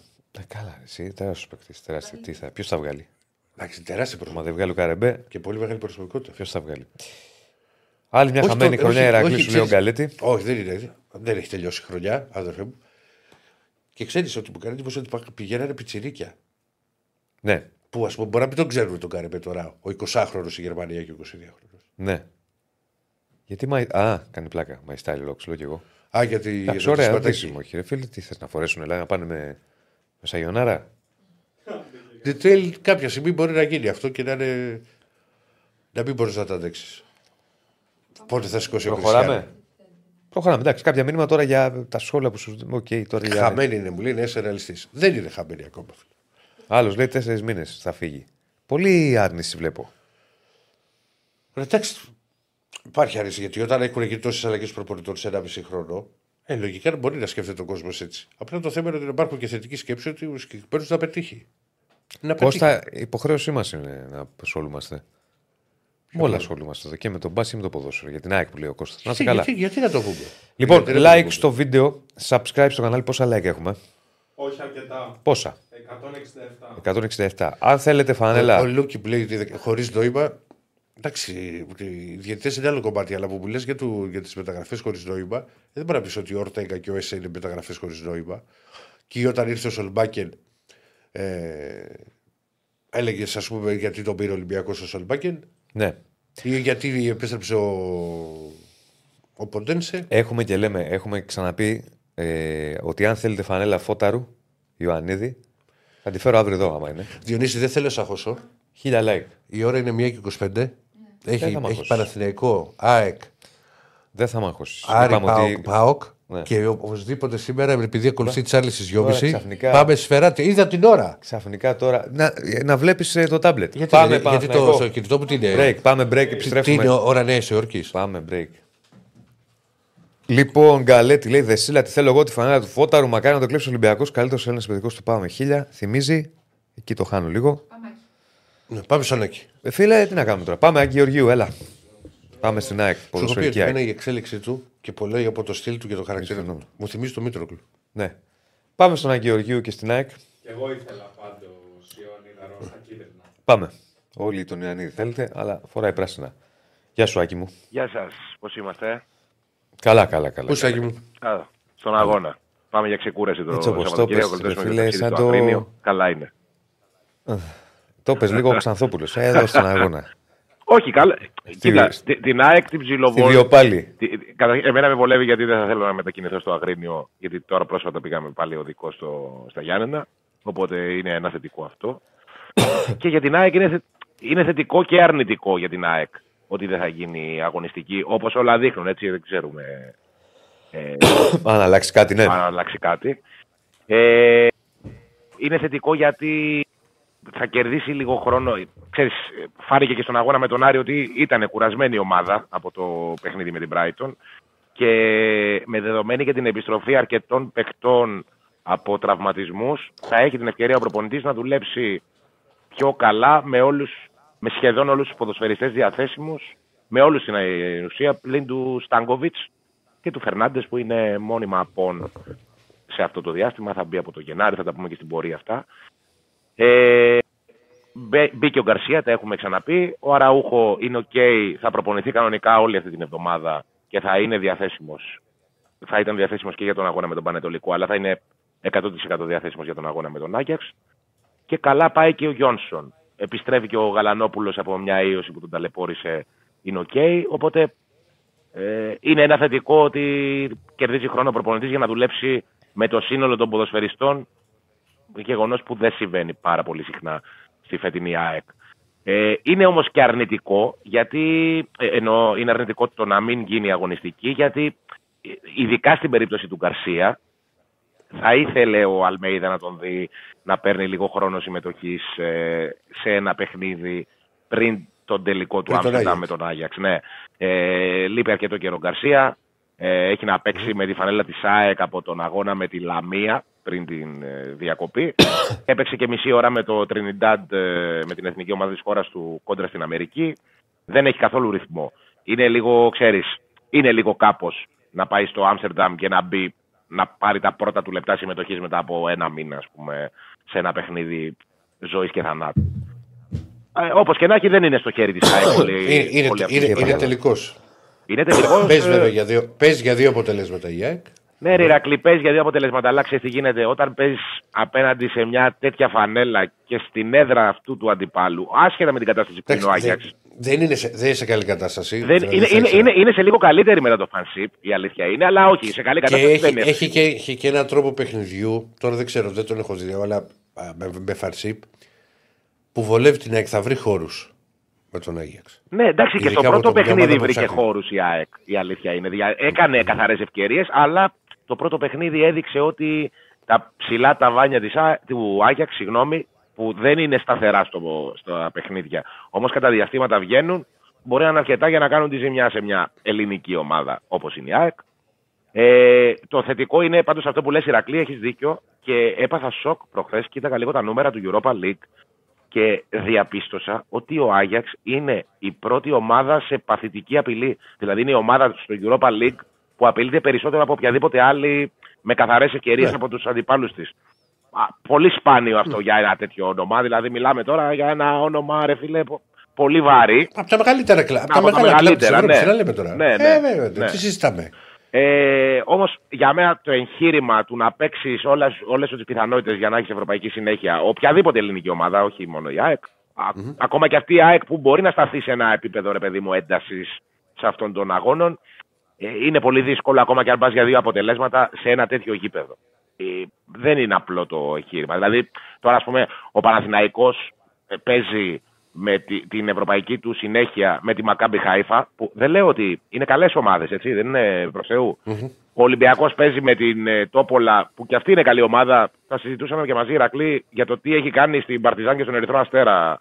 Ε, Ναι, την απλά εικόνα ξέρεις, που ο είχε. Ολυμπιακός είχε αυτό τώρα με, με την Τόπολα γιατί ο Ολυμπιακός ήταν και στο δεύτερο γκρουπ δυναμικότητας. Ναι, ναι, ναι, ναι, ναι, ναι, ναι, ναι, εννοείται. Η ΑΕΚ αυτό πληρώνει. Παίζει ρόλο, παίζει ρόλο αυτό. Ε, ε, 100%. Η ΑΕΚ αυτό πληρώνει. Ότι ήταν στο τελευταίο γκρουπ δυναμικότητας και πληρώνει την πολύ κακή της ευρωπαϊκή πορεία τα προηγούμενα χρόνια. Σίγουρα πληρώνει τις δικές της παλιές αμαρτίες η ΑΕΚ σε αυτή την ιστορία. Όμως τα, τα δεδομένα είναι διαμορφωμένα. Και είναι διαμορφωμένα με έναν τρόπο που είναι.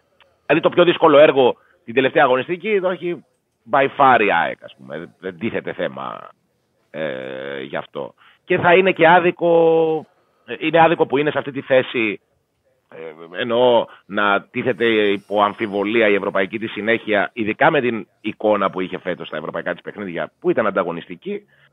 Ε, και ε, θα είναι άδικο να μην συνεχίσει στην Ευρώπη, κατά τη γνώμη μου. Δηλαδή δεν έχει μια εικόνα η ΑΕΚ για να μην συνεχίσει στο conference. Όπως και να έχει, έχουμε ακόμα καιρό να τα πούμε για το παιχνίδι με τον Άγιαξ. Απλά καταλαβαίνετε ότι με- με το ενδεχόμενο να μην γίνει αγωνιστική, το επόμενο.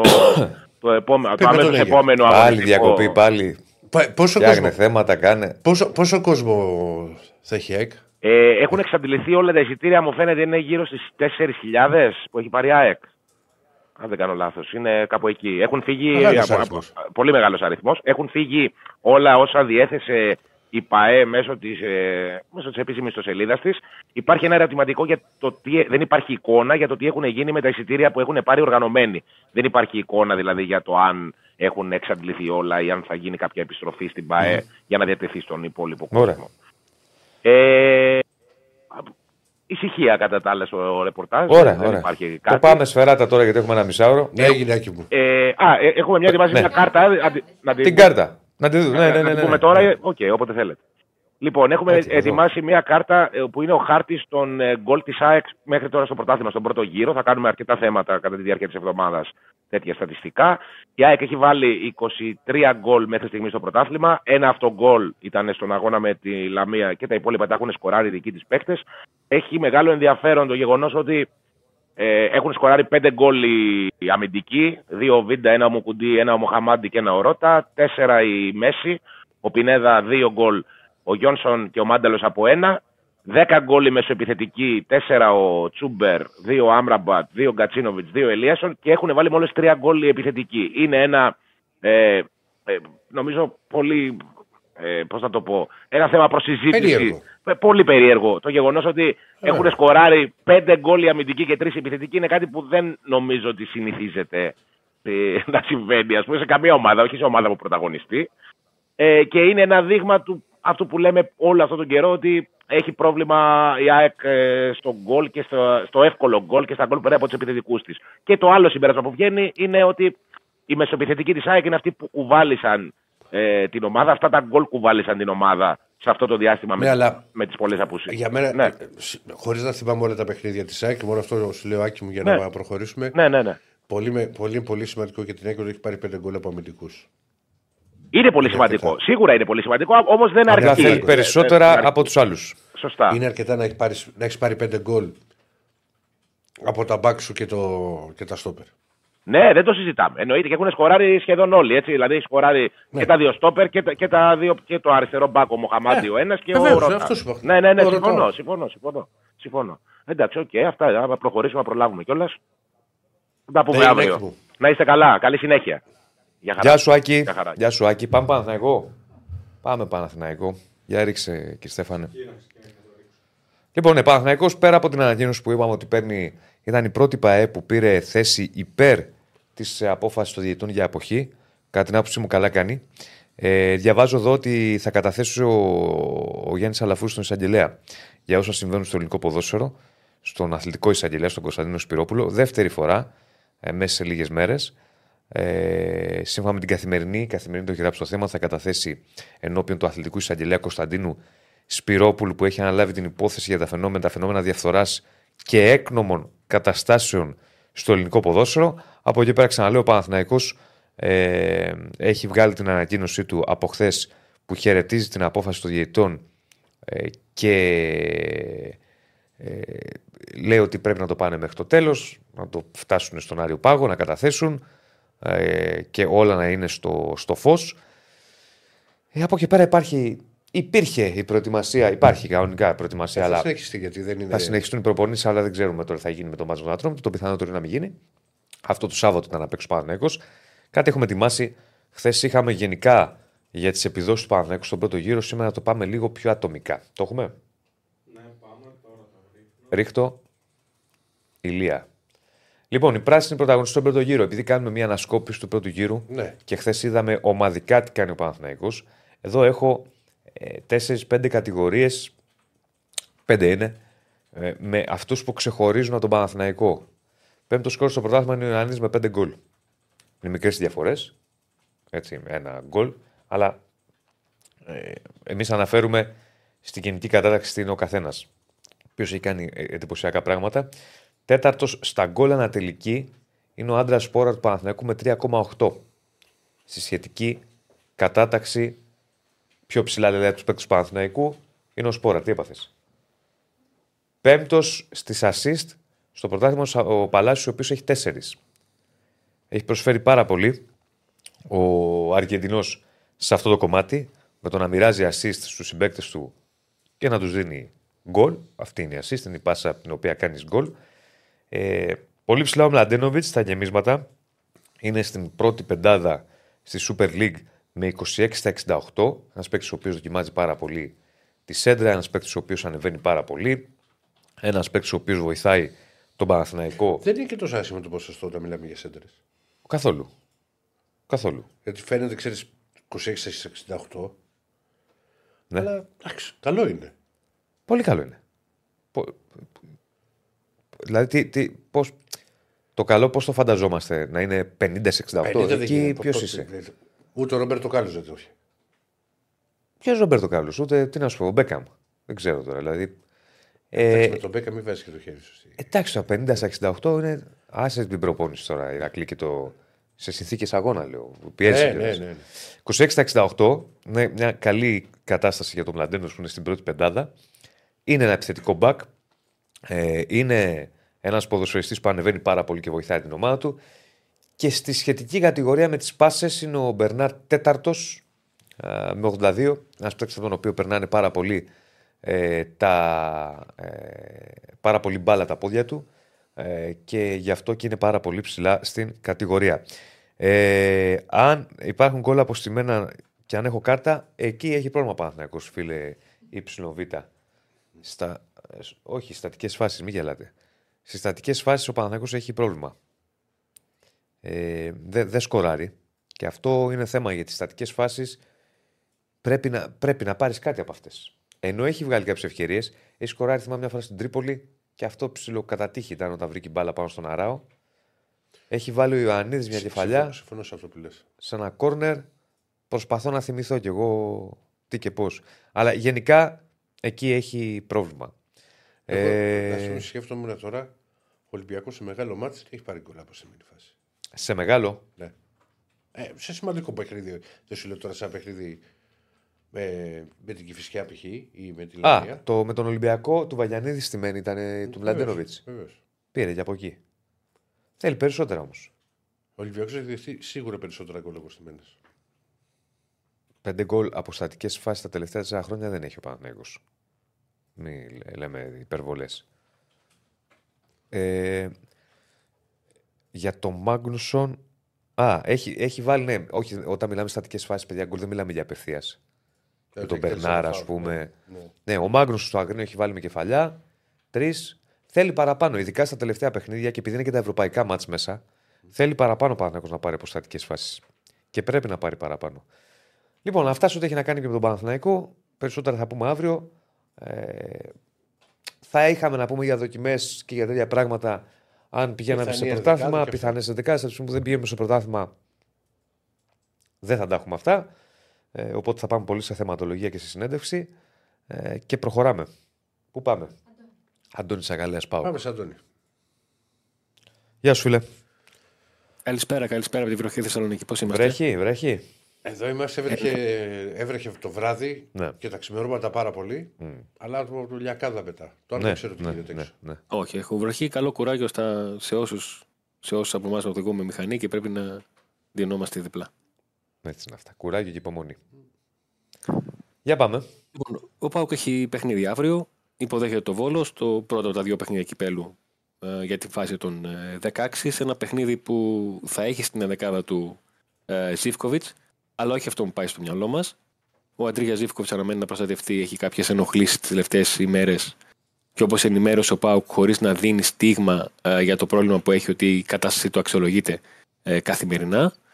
Ε, θα κάνει την εμφάνισή του για πρώτη φορά φέτος ο Ζήφκο Ζήφκοβιτς, καθώς θα πάρει ένα ρεπό ο Κοτάρσκι.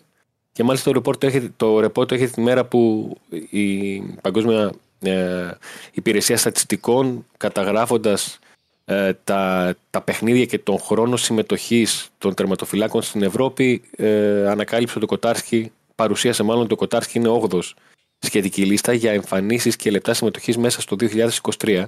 Έχει 50 παιχνίδια με τον Πάουκ και την εθνική ομάδα της Κροατίας, την εθνική Ελπίδων. Θα πάρει το πρώτο εντό αγωγών ρεπό. Αύριο ο Ζήφκοβιτς, ο οποίος για να ε, ξεσκουριάσει, αν μπορώ να το πω έτσι και λίγο αδόκιμα, αγωνίστηκε με τον, ε, με τον Πάουκ Β το, το Σαββατοκύριακο στην αναμέτρηση που είχε ο, ο δικέφαλος για την ε, Super League 2 Να έχει ένα παιχνίδι στα πόδια του. απουσίαζε από το παιχνίδι με την, ε, το παιχνίδι που έγινε ε, την, ε, τη Δευτέρα με τη Λαμία. Απουσίαζε από την αποστολή για αυτόν τον λόγο. Κάθε να περιμένουμε να δούμε το πώς θα δομήσει πλέον την ενδεκάδα που σίγουρα θα έχει αλλαγές σε σχέση με αυτό που είχε στο μυαλό του ο, ο Λουτσέσκου. Γιατί διαφορετικό ήταν να είχε και το παιχνίδι της Κυριακής στην Τρίπολη και διαφορετικό τώρα που, που, δεν, το, που δεν το έχει. Ε, Όλες οι ομάδες μπαίνουν στη συζήτηση για το αν τις ευνοεί, αν είναι καλή η διακοπή ή όχι. Θεωρητικά για τον Πάουκ τον έχει Μια, παίξει μια, άλλο- Δευτέρα. μια άλλο μετά- τελεία, Αντώνη μου, Ναι. γιατί μόλις βγήκε ότι η ΠΑΕ και Βυσιά ανακοινώνει το τέλος της συνεργασίας της με τον Γέρι Αναστασίου. Μαζί του αποχωρούν από το τεχνικό επιτελείο οι Ανδρέας Κέντζος, Γιώργος Λα... Λαγκαδίτης και Κωνσταντίνος Κωνσταντόπουλος. Προφανώς θα είναι συνεργασία. Πάνε όφη. Πάνε όφη πακέτο έτσι κατευθείαν. Πάει όφη ο Αναστασίου. Δεν θα πάει όφη. Θεωρείς δεδομένο; Όχι όφη. Για- Α, όχι όφη. Ποιος πάει όφη. Έχει και Κυφσιά όφη. Ο σήμερα, Μιλόγεβιτς. Δηλαδή θα γραφόταν ιστορία. Ποιος πάει; Ο Μιλόγεβιτ. Ο Μιλόγεβιτ θα πάει όφη; Εγώ, αν, αν, αν στοιχημάτιζα, Δεν το, θα το, έπαιζε είχα με αφήσει, ψηλή. το για να είχα το- αφήσει για Αναστασίου. Και πού πάει ο Αναστασίου, γιατί φεύγει από την Κυφσιά. Ε, κρίθηκε. Ε, δεν δεν- νομίζω να φεύγει. Δεν νομίζω να φεύγει γιατί θέλει. Είπε Μήπως ότι τον φεύγουν. Δεν παρετήθηκε. Ναι. Τι εντάξει, εντάξει. Είχαμε αντιδράσεις γιατί; Επειδή θα- Ότι τι, πείτε ρε παιδιά. Δεν είναι κακό να το πει. Γιατί δεν κατάλαβα. Γιατί κρυβόμαστε τόσο πολύ. Είχαμε αντιδράσεις. Δεν θέλει τον Αναστασίου. Ποιον θα πάρει; Μήπως πάρει παλιό Θέλαμε Σάικ. να- το- Πρέπει να βγάλαμε τον Καράικο. Πρέπει να το βγάλουμε τον Καράικο. Η Κυφσιά λέω, όχι όφη. Μήπως πάρει η Κυφσιά παλιό Σάικ. Μπορεί. Πολύ πιθανό. Μπορεί να πάρει παλιό προπονητής τη ΣΑΕΚ. Πού κολλάει η ΑΕΚ. Κάτι έχει ακουστεί, γι' αυτό σου λέω. Ναι. Τέλος πάντων, πάμε, Αντώνη. Ε, έλεγα λοιπόν ότι έτσι πως ήταν τα πράγματα, ο Πάουκ θα έπαιξε τη Δευτέρα, θα έπαιξε την Πέμπτη και θα πήγαινε την Κυριακή στην ε, Τρίπολη. Ενώ ο Αστέρας ε, το παιχνίδι κυπέλου το είχε παίξει ήδη από την Τρίτη. Υπήρχε, αυτή- θα υπήρχε αυτή η διαφορά όσον αφορά την όποια ξεκούραση θα είχαν οι ομάδες, αλλά αυτό πλέον βγαίνει από το τραπέζι από τη στιγμή που κατά 99% η αγωνιστική 14η δεν θα, δεν θα γίνει. Και νομίζω ότι υπάρχει δυνατότητα να την τοποθετήσει η Super League ε, οποιαδήποτε στιγμή θέλει ίσως εκείνο το διάστημα 23-24 Ιανουαρίου, γιατί εκεί μόνο βλέπω ένα, ένα κενό και το λέω αυτό γιατί αν ήταν, αγωνιστή, αν ήταν η τελευταία αγωνιστική του πρώτου γύρου θα έπρεπε πρώτα να γίνει αυτή και μετά να ξεκινήσει ο δεύτερος γύρος. Ε, με κάτι θέματα που, που υπήρχαν, τα θυμάμαι από τη σεζόν 18-19 που είχε γίνει ένα παρόμοιο θέμα για ανα- αγωνιστική που είχε αναβληθεί και το πότε θα γίνει και όχι πρέπει να γίνει γιατί είναι του πρώτου γύρου και όλα αυτά. Ναι. Όσον αφορά τις μεταγραφές για τον Πάουκ, επειδή πλέον αρχίζει και συζητιέται το θέμα όσο, όσο μπαίνουμε στον, στον Δεκέμβριο, ειδικά από τη στιγμή που ο Πάουκ έχει συγκεκριμένη ανάγκη αυτή του, του δεξιού μπακ, αυτό προκύπτει ότι η λίστα έχει μικρύνει ε, το ένα από τα τρία ονόματα που όσο γνωρίζω έχει γίνει γνωστό του Βίλιαμ, ε, το οποίο λύγει το συμβόλαιό του, ε, παίζει στην ε, Βραζιλία. Ε, και αυτό που προκύπτει γιατί ακούστηκε το όνομα του Χάτεμπουκ της, ε, της Αταλάντα, του Ολλανδού, είναι ότι δεν, δεν έχει προχωρήσει, έχει χάσει πολύ έδαφος η συγκεκριμένη περίπτωση. ναι. Και νομίζω το έχω ξαναπεί για τον Πάουκ από τη στιγμή που έχει συζητηθεί τόσο, έχει ερευνηθεί τόσο, έχουν γίνει εσωτερικές συζητήσεις. Έχει δημοσιοποιήσει ο Πάουκ συζητήσεις, δύο συζητήσεις τις τελευταίες 20 μέρες του Ρασβάν Λουτσέσκου με τον Ιβάν Σαββίδη για το θέμα των μεταγραφών.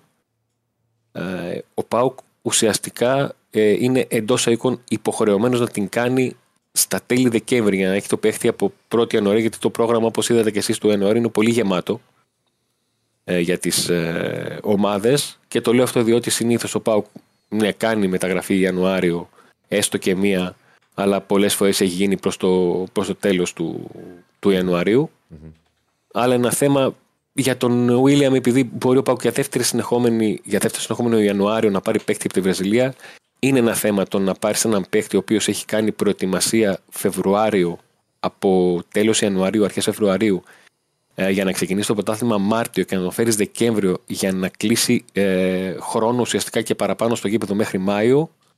Ε, το είδαμε και βλέπουμε και την διαφορά στις αντοχές και γενικότερα στο παιχνίδι του, του Τάισον, από το δεύτερο μισό της σεζόν του περσινό, ε, στο τι παίκτης είναι ο Τάισον που ξεκουράστηκε, έκανε προετοιμασία με τον Πάουκ και μπήκε σε μια σεζόν Άλλη εικόνα ε, τελείως. εννιά μηνών. Άλλη εικόνα τελείω. Ωραία. Θα τα πούμε και αύριο με δράση, με παιχνίδια, με προαναγγελίε, με τέτοια πραγματάκια. Έγινε, Αντώνη. Έγινε Αντώνη, το νου σου στη βροχερή Θεσσαλονίκη και στου δρόμους σου. Το νου σου, ντύσου καλά. Μην κρυώσεις κι εσύ. ναι, γιατί εδώ την πατήσαμε. Να σε Όχι, καλά. δεν με παίρνει. Ναι, όχι, όχι. Να σε καλά. Λοιπόν, συνεχίζουμε με βροχερή Θεσσαλονίκη και από τον ΠΑΟΚ πάμε στον αιώνιο αντίπαλο του ΠΑΟΚ, τον Άρη. Έχουμε Νίκο Παπαδόπουλο. Έχουμε. Γεια σας. Τι κάνεις, φίλε. Το πουκαμισάκι του. Κύριος, κύριος. Κύριος, κύριος, κύριος. κύριος. Γαμπρό. Γαμπρός. Γαμπρός. Εδώ, στη Όχι βροχή της κλάρινο Θεσσαλονίκη, γαμπρός, Όχι, όχι, αλλά όχι, γαμπρός. Όχι κλάρινο. Επειδή τον είδα και από κοντά, οφείλω να επιβεβαιώσω. Είναι trendy, ε, trendy αγόρι. Να σου πω. Και μια ασφάλεια την έδινε τώρα. Ο- ο Ασφάλεια. Έδινε Τώρα με το πουκαμισάκι, τη ζακετούλα. Τα σέπιθε, ε. Την έδινε, ναι. Την έδινε. Η Πλασιέ. Μια ασφάλεια ζωής. Πλασιέ. Ναι, ναι, ναι. Πλήρωνε για 30 χρόνια το πώς θα Α, ζήσει μπράβο. στην άλλη. Α, μπράβο. ναι, ναι, Ξέρετε ναι, πόσα ναι, ναι. ατυχήματα συμβαίνουν στην καθημερινότητά μας. Τα Δεν Για να ξέρεις, σα εδώ δώσουμε βγαίνει- τη λύση και τη σιγουριά στη Κάθε ζωή μέρα σας. σας έχει πιάσει με τα ατυχήματα. Εδώ και βγαίνει με- έξω και μπορεί να σου πέσει κάτι στο κεφάλι που το ξέρεις. Τι είναι αυτή, ρε; Σήμερα είσαι, αύριο δεν είσαι; Έτσι. πω, πω, Έτσι είναι. πω. Γι' αυτό να μην Έλα, τους- κύριε Απουσιολόγε, από ασφαλιστή, σε κόβουμε από ασφαλιστή, γίνεσαι απουσιολόγο. Έλα. Μην τα λες- Μην τα λες αυτά σε δεσίλα να ξέρεις. Ναι. Το σήμερα αύριο δεν Για είσαι. πάμε τι έχουμε από, το... από τον Άρη, φίλε. Στον Άρη είναι σε μια κατάσταση που από τη μια εκφράζουν δημόσια τη στήριξή τους προς τους διαιτητές ε, και το έκανε χθες ο Άρης με ανακοίνωσή του και σε αυτή την απόφασή τους να δηλώσουν κόλμα για 14η αγωνιστική. Χωρίς να το Όπα, λένε. χρο- του λέω- Χρόνια Χρόνια πολλά, πολλά, ρε. χρόνια πολλά, ρε Νίκο. Να είστε καλά, παιδιά, να είστε Χρόνια καλά. πολλά, ρε. Χρόνια φίλε. πολλά. Δηλαδή ρε, είμαστε Νίκο. ντροπή. Να είναι καλά ο ύψιλο εκεί πέρα. Να είστε Πω, καλά. πω, πω. Και ήθελα να πω χρόνια πολλά στους Νίκους. Πολύχρονος. Γι' αυτό Να έχει σε τηθεί έτσι ρε, το παιδί. ρε. Ε, με τα γλυκάκια του σήμερα πήγε. Ναι. Ε, Πήρες- Τερκελή πήγαμε, πού πήγαμε; Και λίγο.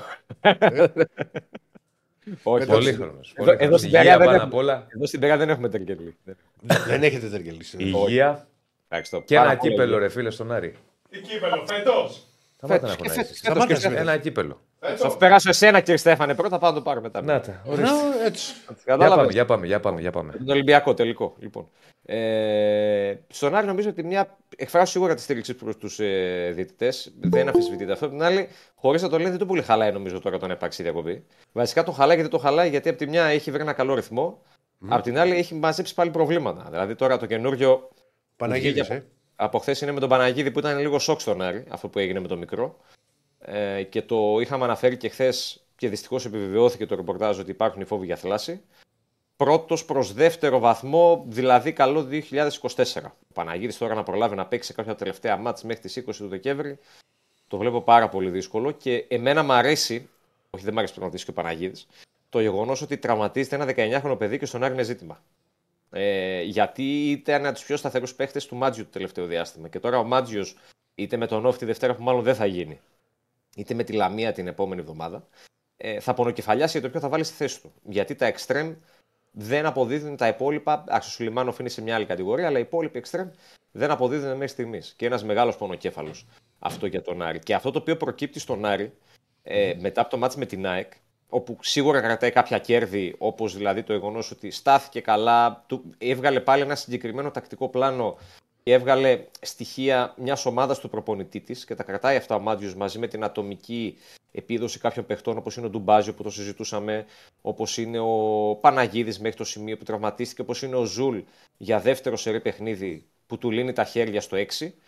Ε, πέρα, από, ναι, πέρα από αυτά, ε, φάνηκε και ταρακούνησε λίγο, θα πω, τους ανθρώπους της ομάδας τα κενά του ρόστερ για ακόμα μία φορά. Γιατί με τον Παναθηναϊκό, όχι ότι έβαλε κάτι κάτω από το χαλάκι η νίκη του Παναθηναϊκού, αλλά πολλοί παίχτες τα πήγαν καλά και δεν ήταν τόσο χτυπητές αυτές οι αδυναμίες που έχει ο Άρης στο ρόστερ του. Και επειδή διανύουμε πλέον ένα Δεκέμβρη που για τον Άρη είναι πολύ κρίσιμος και σημαντικό στο μεταγραφικό, ε, ο Άρης καλείται πλέον και προς αυτή την κατεύθυνση κινείται σιγά σιγά να μπει στην ουσία των πραγμάτων με στόχο να κλείσει ένα-δύο ποδοσφαιριστές μέχρι τα Χριστούγεννα.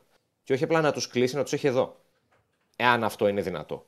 Όπως δηλαδή με τον ε, Νταρίντα πέρυσι που έκανε τον deal με τον παίχτη, έκανε τον deal με τη Χέρντα Βερολίνου και ο παίκτης ήταν εδώ πέρα πριν μπει το 23. Θέλει mm. κάτι αντίστοιχο να κάνει ο Άρης τώρα μέσα στο Δεκέμβριο με τουλάχιστον ένα-δύο ποδοσφαιριστές σίγουρα επιθετικό και με έναν ακόμα. Είτε είναι extreme είτε είναι δεκάρι, γιατί σε εκείνες τις θέσεις κυρίως επικεντρώνεται ο Άρης. Η επίθεση είναι αυτή που τον απασχολεί περισσότερο. Ε, ναι. Οπότε περιμένουμε τις επόμενες μέρες τώρα που δεν θα έχει και αγώνα. Νομίζω ότι στον Άρη θα ρίξουν λίγο παραπάνω το βάρος στο μεταγραφικό, γιατί υπάρχουν ανάγκες μπόλικε, θα τις αναλύσουμε και τις επόμενες μέρες πάνω, σε αυτό το, πάνω σε αυτό το θέμα. Και φυσικά είναι ζωντανό και υπάρχει ακόμα και συζητιέται και το θέμα των συμπεκτών, γιατί αρχίζουν σιγά σιγά να ακούγονται όλο και περισσότερα πράγματα πάνω σε αυτό το θέμα. Ε, ακούγονται θετικά πράγματα πάνω σε αυτό το θέμα. Δηλαδή ότι είμαστε πολύ κοντά στο deal, να το πω έτσι, αρκετά κοντά. Λένε διάφορες πλευρές, έτσι. Από τον Άρη δεν επιβεβαιώνεται ούτε την πλευρά Καρυπίδη κάτι τέτοιο. Ενδεχομένως γιατί σε αυτές τις περιπτώσεις, όπως ήθιστε, υπάρχει και μια ρήτρα εμπιστευτικότητας. Mm-hmm. Ε, που δεν επιτρέπει καμία από τις δύο πλευρές. Πάντα, πάντα. Που δεν βγαίνει κάτι προς τα ναι, έξω. Να πάρουν θέση σε αυτό το θέμα. Τώρα, mm. εγώ επειδή έχω μάθει να είμαι πολύ μαζεμένος και προσεκτικός με αυτά τα πράγματα, δεν θα πω. εμένα δεν μου προκύπτει κάτι επίσημα από τον Άρη είτε από το περιβάλλον του Καρπίδη, αλλά από αυτά που ακούγονται, ίσως είναι ικανά προκειμένου ο Άρης, αν γίνει τελικά αυτό, να αλλάξει επίπεδο. Ναι. Λένε αυτοί που υποστηρίζουν ότι γνωρίζουν διάφορες πλευρές από εδώ και από εκεί. Αλλά επιλέγω να περιμένω για να το δω και εγώ με τα μάτια μου. Ε, ναι. αν το δω με τα μάτια μου, αν είναι όντως σοβαροί άνθρωποι που μπορούν όντως να αλλάξουν επίπεδο την ομάδα. Έτσι βγαίνει, έτσι διαρρέεται όχι από τον Άρη αλλά από διάφορες άλλες πλευρές που υποστηρίζουν ότι έχουν εικόνα για την κατάσταση. Τότε ο Άρης, θα... τότε ο Άρης όντως μπορεί να αλλάξει επίπεδο. Δεν ξέρω αν αυτό επηρεάσει στο τέλος και το μεταγραφικό του. Δεν mm-hmm. ξέρω αν θα προλάβει. Ενδεχομένως μία-δύο κινήσεις, αν γίνει θετικά, να το, να το επηρεάσει. Αλλά για την ώρα ο Άρης πορεύεται μεταγραφικά έχοντας ως δεδομένο του Θόδωρου Καρυπίδη και τις δυνατότητες του Θόδωρου Καρυπίδη ε, και τις κινήσεις τις οποίες πρέπει να κάνει για να ενισχυθεί εν ώψη Ιανουαρίου. Μάλιστα. Ωραία. Εντάξει, Νίκο. Και πάλι πολύ χρόνο. Πολύ χρόνο και πάλι. Και θα τα πούμε και αύριο, ό,τι επιθυμείς. Να σε καλά. Λοιπόν, ο ΨΑΠ πάντα θα ενώνει τη φωνή του με οποιαδήποτε προσπάθεια κινείται προς την κατεύθυνση βελτίωσης των συνθηκών στο ποδόσφαιρο της χώρας μας. Οι Έλληνες διαιτέ έχουν βιώσει το πετσί τους περισσότερο από τον καθένα στο ελληνικό ποδόσφαιρο λεκτική και σωματική βία, μπούλινγκ, προπυλαγισμού, διάφορες επιθέσεις κ.ο.κ. Η διεκδίκησή τους θα πρέπει να γίνει διεκδίκηση όλων όσων ονειρεύονται ένα ποδόσφαιρο που θα, γίνει στην κοινωνία, θα δίνει στην κοινωνία τις αξίες που πραγματικά έχει τη δυνατότητα να προσφέρει. Αναφέρει ο ΨΑΠ για του, που παίρνει και αυτό θέση υπέρ των διαιτητών ε, μετά από κάποιες ΠΑΕ και μετά την ΕΠΟ. Ε, και ο ΨΑΠ είναι υπέρ των διαιτητών και στέκεται στο πλευρό τους με αυτή την κινητοποίηση που υπάρχει μετά τις καταγγελίες του κ. Παπαπέτρου. Ε, τι; Ναι, λοιπόν, θα κλείσουμε. Είχαμε πει ότι από χθες το είχαμε προαναγγείλει και στο Big Sport FM θα ε, μιλήσουμε για GTA. Ναι. Το νέο τρέιλερ. Το, όχι το νέο τρέιλερ. Το τρέιλερ το οποίο βγήκε και το περίμενε χρόνια ο κόσμος. Πολλά χρόνια. ε, προκειμένου να, μπαίνουμε, να μπούμε στη τελική ευθεία για το παιχνίδι θρύλο ε, της Rockstar και γενικώ στο.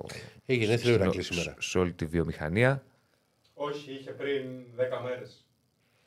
Α, γιατί σε έστελνε για χρόνια πολλά και τέτοια. Οκ. Μια χρόνια. Οκ. Λοιπόν, μας το ζητήσατε πολύ από χθες και στην εκπομπή ε, να κάνουμε μια έτσι αναφορά, οπότε θα κλείσουμε ένα δεκαλεπτάκι με αυτό. Έχουμε μαζί μας τον ε, Τζίμι Γίγα, ο οποίος είναι ειδικός επί του θέματος. Νάτος. Καλησπέρα από την εξωτική κεφαλονιά. Οχ, Κεφαλονιά. τι κάνεις τα άγια χώματα; Καταρχάς, να μας πεις Ερωτικός λίγο. μετανάστης. Επειδή- Ερω- Α, ναι, γιατί θα σου ένα γιγάτο κανονικά να ξέρεις. Ε, αυτό. ναι. Ναι. Καταρχάς, να μας πεις λίγο. Ναι. Να, να, να αυτοπροσδιοριστείς και να μας στηθείς και στο κοινό κυρίως.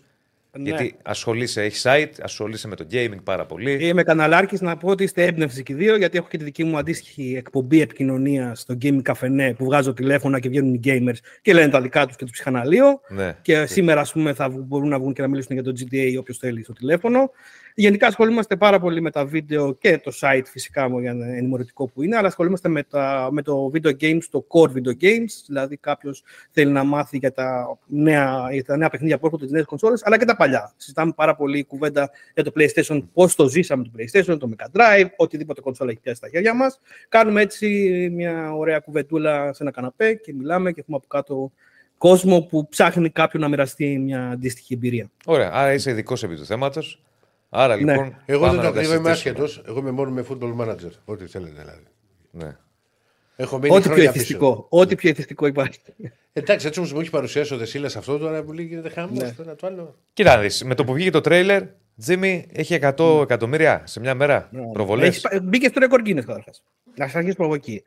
Και δεύτερο, για να είμαστε εδώ στους μουτσάτσους, στους μπεταράδες και να μιλάμε γι' αυτό, καταλαβαίνετε ότι είναι ένα, ένα φαινόμενο. Δεν, είναι- μπο- δεν, μην έχουμε- δεν έχετε μιλήσει για κάτι άλλο, πάμε κατευθείαν στο GTA. Οπότε είναι κάτι μοναδικό στη βιομηχανία το GTA, έτσι κι αλλιώς. Το τρέιλερ το περιμέναν όντως πολλά χρόνια. 10 χρόνια πριν είχε κυκλοφορήσει το Grand Theft Auto 5. Φωτογραφίες το παίζουν 2013. που έχουμε. Α τις βάλουμε όσο μιλάμε. Για πες. Ναι. Το 2013 έχει κυκλοφορήσει το προηγούμενο Grand Theft Auto. Το ιδιαίτερο που έχει το παιχνίδι είναι ότι κάθε παιχνίδι που βγαίνει είναι τέτοιου βεληνικού και τέτοια τα production values που ξαναπροσδιορίζει το gaming. Δηλαδή το έχει κάνει άπειρες φορές με κάθε καινούριο Grand Theft Auto και κάθε καινούριο IP που βγάζει αυτή η εταιρεία, η Rockstar. Οπότε ε, όταν βγήκε το Grand Theft Auto 5, το είπα και χθες στο After Radio, ε, ήμουν 27 και έχω φτάσει 40 τώρα και περιμένω να βγει το καινούριο. Έτσι λίγο πολύ έχουμε φτάσει, έχουμε μεγαλώσει όλοι και περιμένουμε να βγει το Grand Theft Auto 6 και να τα σαρώσει πραγματικά όλα. Να απαντήσω και στην ερώτηση που είχε ο Ηρακλής χθες στο After Radio, τι είναι το Grand Theft Auto, γιατί δεν μπορεί να καταλάβει τι είναι. Σκέψτε το σαν ένα τεράστιο Luna Park, Ναι. το οποίο όμως καινοτομεί ότι είναι μη γραμμικό, δηλαδή η ιστορία του δεν σε πάει από το α στο β με το χέρι. Ανάμεσα στο α και το β έχει άπειρα πράγματα να κάνεις. Μπορεί να πάρεις το αμάξι σου και να κάνεις κόντρες. Μπορεί να πάρεις το αμάξι σου και να κατέβεις και να κάνεις φλερτ. Οπότε καταλαβαίνεις ότι είναι ένα, ένα Luna Park το οποίο κάθεσαι και χαίρεσαι και βγαίνεις και εκτός των νόμων πολλές φορές. Κάνεις και τις μαγκίτσε. Ρε παιδί μου, είναι, είναι σαν να είσαι ας πούμε, στην κανονική ζωή. Έχεις ένα ρόλο, Ναι. έχεις ένα χαρακτήρα και πέρα από τις αποστολές που σου δίνει. Εδώ είναι φωτογραφία από το τρέιλερ. πέρα ναι, από ναι, τη φω... γνωστό. Άστο, άστο να φαίνεται. Πέρα από τη φωτογραφία που σου. πέρα από τη... τις αποστολές που σου δίνει να κάνεις, Ναι. εσύ μπορεί να κάνεις επιπλέον και ό,τι Mm. γουστάρεις. Ό,τι τραβάει η ψυχή σου. Και για Ναι. όσα χρόνια θέλεις. Παίξε τώρα. 20 χρόνια, καλά να είσαι, παίζε. Κάνω ό,τι θες. Μέχρι να βαρεθείς. Δηλαδή μπορεί να πάρεις μέρος και σε κηδεία σου. Όχι. Όχι, Δηλαδή, κοίτα- δεν- δεν έχει πάει σε τέτοιο επίπεδο. Κοίταξε, Ε, τον Grand- τον Grand Theft Auto 5 ξέρεις τι έγινε τώρα. Α, Συγγνώμη, ρε, φτιάξανε- κάτσε, συγγνώμη, ρε Τζίμι. Δηλαδή στην κανονική Ναι. ζωή μπορεί να πάρεις μέρος στην κηδεία. Όχι, ρε παιδί. Καλά, μπορεί. κα- κα- καλά, δεν το ξέρεις. Κάποιοι σίγουρα έχουν, Ε, έχουν, μπορεί να έχουν παραστεί. Δεν αποκλείεται να έχει γίνει γιατί υπάρχει μια ολόκληρη κοινότητα. Το, αυτό το που έγινε με τον Grand Theft Auto 5 που πραγματικά ε, άλλαξε τα πάντα για το, για το franchise είναι ότι βγήκε το online του. Δεν υπήρχε μέχρι στιγμής έτσι τέτοιο online όπως ήταν πριν. Και μέσα σε αυτό συμμετείχες και έκανες ληστείες γιατί η βασική ιστορία του 5 είναι ότι συμμετέχει και προσπαθεί να κάνει ληστείες. Οπότε έκανε ένα crew και κάνεις ληστείες Ναι. στο online, συν όλα τα άλλα τα τρελά που μπορείς να κάνεις εκεί μέσα. Και μετά βγήκε, με- μέσα από αυτά ξεκπίδησαν διάφορα RP τα λεγόμενα, GTA RP που είναι role playing στοιχεία. Και ο καθένας μπορούσε να κάνει πραγματικά να κάνει ό,τι ήθελε. Να κάνει το Hitman, να κάνει τον αστυνόμο, να κάνει και να φτιάχνει ιστορίες. Να διηγείται ιστορίες. Ε, είναι ένα φαινόμενο. Πραγματικά είναι ένα φαινόμενο. Ναι, ναι. Τώρα, 25 θα βγει; Θα βγει 25, έχουν δώσει παράθυρο κυκλοφορία στο 2025 και καλά να είμαστε να το, να το παίξουμε. Ή Δηλαδή υπάρχει ένας φαν που έκοψε το τσιγάρο, φανταστείτε, για να, να είναι σίγουρος ότι θα ζει μέχρι να κυκλοφορήσει. Άκου τώρα. Ε, τέτοια τρέλα, μιλάμε για τέτοια τρέλα.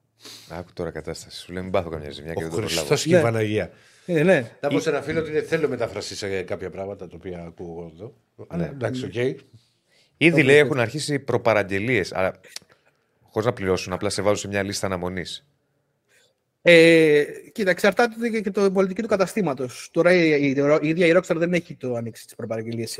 Ναι, ναι, μιλάμε για καταστήματα. Τα καταστήματα εκμεταλλεύονται την κατάσταση γιατί ξέρουν ο κόσμος πόσο πολύ το θέλει το προϊόν και το ανοίγουν. ε, Γι' αυτό και βγαίνει και τώρα και το τρέιλερ ε, και βγήκε ας πούμε, το πρώτο τρέιλερ, γιατί πρέπει να χτίσει σιγά σιγά να καλλιεργήσει hype τον κόσμο και να αρχίσει να πιάνει νούμερα προ, ε, προπαραγγελιών κλπ. Το, ε, να θυμίσω ότι το GT 5 όταν είχε κυκλοφορήσει, μέσα σε τρεις μέρες έκανε τον αριθμό ε, ρεκόρ εσόδων ένα δι δολάρια, το οποίο δεν έχει ξαναγίνει σε μέσο. Είτε μιλάμε για κινηματογράφο, είτε για μουσική, ούτε οπουδήποτε. Φοβερό. Και έχει, και έχει πουλήσει μέχρι τώρα πάνω από 190, ε, 190 εκατομμύρια κόπιες. Απίστευτο. Ούτε Απίστευτο, απίστευτο, απίστευτο. Εδώ μας είπες και προηγουμένως ότι το, το τρέιλερ έκανε, μπήκε στο ρεκόρ Guinness. Μέσα σε Μμ, μια ήδη, μέρα. Ναι, ναι, μπήκε. Έχει σκέψου, ήταν το, εγώ όταν ε, έγινε, επειδή έγινε μ, απρόσμενα, είχαν πει ότι θα βγάλουμε την ανακοίνωση εκείνη τη μέρα, τα, τα δε ώρα. Αλλά επειδή έγινε leak το τρέιλερ, αναγκαστικά η, η, η Rockstar το έβγαλε πριν της ώρας της. Εγώ με, από τη χαρά και να το μοιραστώ, ανοίγω live στο YouTube, μου το έριξε κατευθείαν. κατευθείαν, έγινε Κατευθείαν, μπάχα. ε. Ναι, γιατί ήθελαν να πάνε όλοι στο δικό τους, ρε παιδί μου. Ναι. Λογικό. Οπότε σου λέει μεγάλε, δεν Ναι. πάει Πού να πας μεταφέρει την τώρα; κατάσταση. Πού πας Πού πας τώρα, ε, Περίμενε πού πας τώρα, τώρα; πού πας, Ε, ναι. δυνατόν. Πού- Σε Περίμενε. δεύτερο χρόνο εσύ. Ε, εδώ ρωτάνε αν το δωμάτιο που βρίσκεσαι είναι playroom. Ναι, είναι playroom. Οκ. Ε, Οκ. Έχω ένα δικό μου χώρο το οποίο δεν το αγγίζει κανένας. Ωραίος. Ε, ρωτάνε επίσης για τιμές αν έχουν κυκλοφορήσει. Φαντάζομαι κάτι δεν για έχουν 150 κυκλοφορήσει. δολάρια που λένε. Μωρέ, λέ, το, το στάνταρ της βιομηχανίας, το νέο στάνταρ της βιομηχανίας πλέον είναι τα 80 ευρώ. Εντάξει, κάποιοι θα το βρουν και λίγο φθηνότερα, ίσως σε κάποιες πλατφόρμες αναζήτησης. Αλλά ε, έχει βγει μια φήμη ότι το νέο GTA θα κοστίζει 150 ευρώ. Λογικό θα πω γιατί είναι τέτοια η καόρα του κόσμου που, και τέτοια η ποιότητα του τίτλου που ό,τι και να του ζητήσεις είναι από τα μοναδικά παιχνίδια που ό,τι και να του πεις, ο άλλος θα τα δώσει. Ναι, ναι, ναι. Το σκάσει, δεν υπάρχει περίπτωση. Αλήθεια είναι. Είναι τέτοια. Δηλαδή και η- 120, και είναι ναι, και η τέτοια- προσμονή. Δηλαδή, εγώ θυμάμαι πολλά χρόνια λένε πότε θα βγει, πότε θα βγει, πότε θα βγει, πότε θα βγει. Ναι, γιατί βγήκε διάμεσα και το Red Dead Redemption 2. Το οποίο ήταν εντυπωσιακό. Που ήταν εντυπωσιακό, που ήταν εντυπωσιακό και αυτό άλλο στυλ βέβαια, πιο βαρύ παιχνίδι, πιο είναι καουμπόικο κλπ. Ναι, αλλά ήταν. Εγώ τέτοιο πράγμα δηλαδή. Ναι. Δεν, δεν το είχα ξαναζήσει. Ναι, ναι. Ήταν άλλο επίπεδο. Σαν να είσαι μέσα στην. Δηλαδή είχε οργανικό κόσμο. Είχε οργανικό κόσμο. Κάνεις, φαντάσου εγώ τώρα, Ηρακλή το λέω σε ένα, κάνεις βόλτα στο άλογο και κατεβαίνεις και βρίσκεις μια αρκούδα. Άντε τώρα να την βγάλεις στην πραγματικότητα. Δηλαδή πρέπει να την βρεις τρόπο να την εξουδετερώσεις, να, να σε κυνηγάει. Ιστορίες, πολλές ιστορίες τέτοιες. Ναι, ναι, ναι. ναι. ναι. Ήταν Λοιπόν, ένα άλογο και μια αρκούδα, δεν πούμε. Μάλιστα. Αυτά. Αν παίζεις Λοιπόν. κανένα μάνατζερ, ρωτάνε. Έπαιζα παλιά και εγώ όταν ήμουν φοιτητή. Και το άλλο, ένα, άλλο λίγο ακόμα πήγαινε σύννεφο. Ναι. Έγινε Τζίμι, σε ευχαριστούμε πολύ για την ευχαριστώ πολύτιμη για την- παρουσία σου. Έτσι να μιλήσουμε λίγο Ό- για κάτι Όταν θα διαφορετικό. πλησιάζει και θα ξαναμπείτε στο ρεκόρ Guinness, γιατί αυτά βλέπω ότι βλέπω. Καλά να είμαστε. Ναι. Εδώ με το Έγινε. Εγώ ευχαριστώ για την πρόσκληση, παιδιά. Να είσαι Έγινε, καλά, Τζίμι, να είσαι καλά. Να είσαι καλά. Σε Τα λέμε ευχαριστούμε το πολύ. βράδυ. Γεια σας. Σε ευχαριστούμε Πολλά πολύ. μηνύματα, ρε φίλε. Ναι, ναι, σε όλο το κόσμο. Είναι, σου λέω, ρε φίλε, όταν σου λέω ότι έκανε ρεκόρ Guinness και 100 εκατομμύρια προβολές σε μια μέρα, φαντάσου τώρα τι γίνεται. 100 εκατομμύρια προβολές σε μια μέρα. Ε. Δηλα- δηλαδή, όταν θα βγει, κόλαση. Πιστεύω θα έχουμε μέρες καραντίνας. Πώς ήταν στην καραντίνα που δεν Πού είναι έβγαινε αυτός ο κόσμος έξω; κορονοϊό. Πώς είναι ο- που δεν έβγαινε ο κόσμο έξω; Πιστεύω ότι την πρώτη εβδομάδα, Ναι. πρώτες 15 μέρες που θα βγει. Γεια σας. Λοιπόν, τα λέμε γιατί έχει. Τι ώρα έχει Τσάρλι; Δυόμιση. Δυόμιση Δυόμιση, σήμερα δυόμιση, διαφορετικέ δυόμιση. οι εκπομπές. Θα τα πούμε πάλι αύριο. Να είστε καλά. Καλή συνέχεια. Ευχαριστούμε Καλή πολύ. συνέχεια, Like καλή στο βίντεο, subscribe στο κανάλι των Πενταράδων. Στηρίζετε την προσπάθεια που κάνουμε. Ε, και θα τα πούμε. Γεια σας.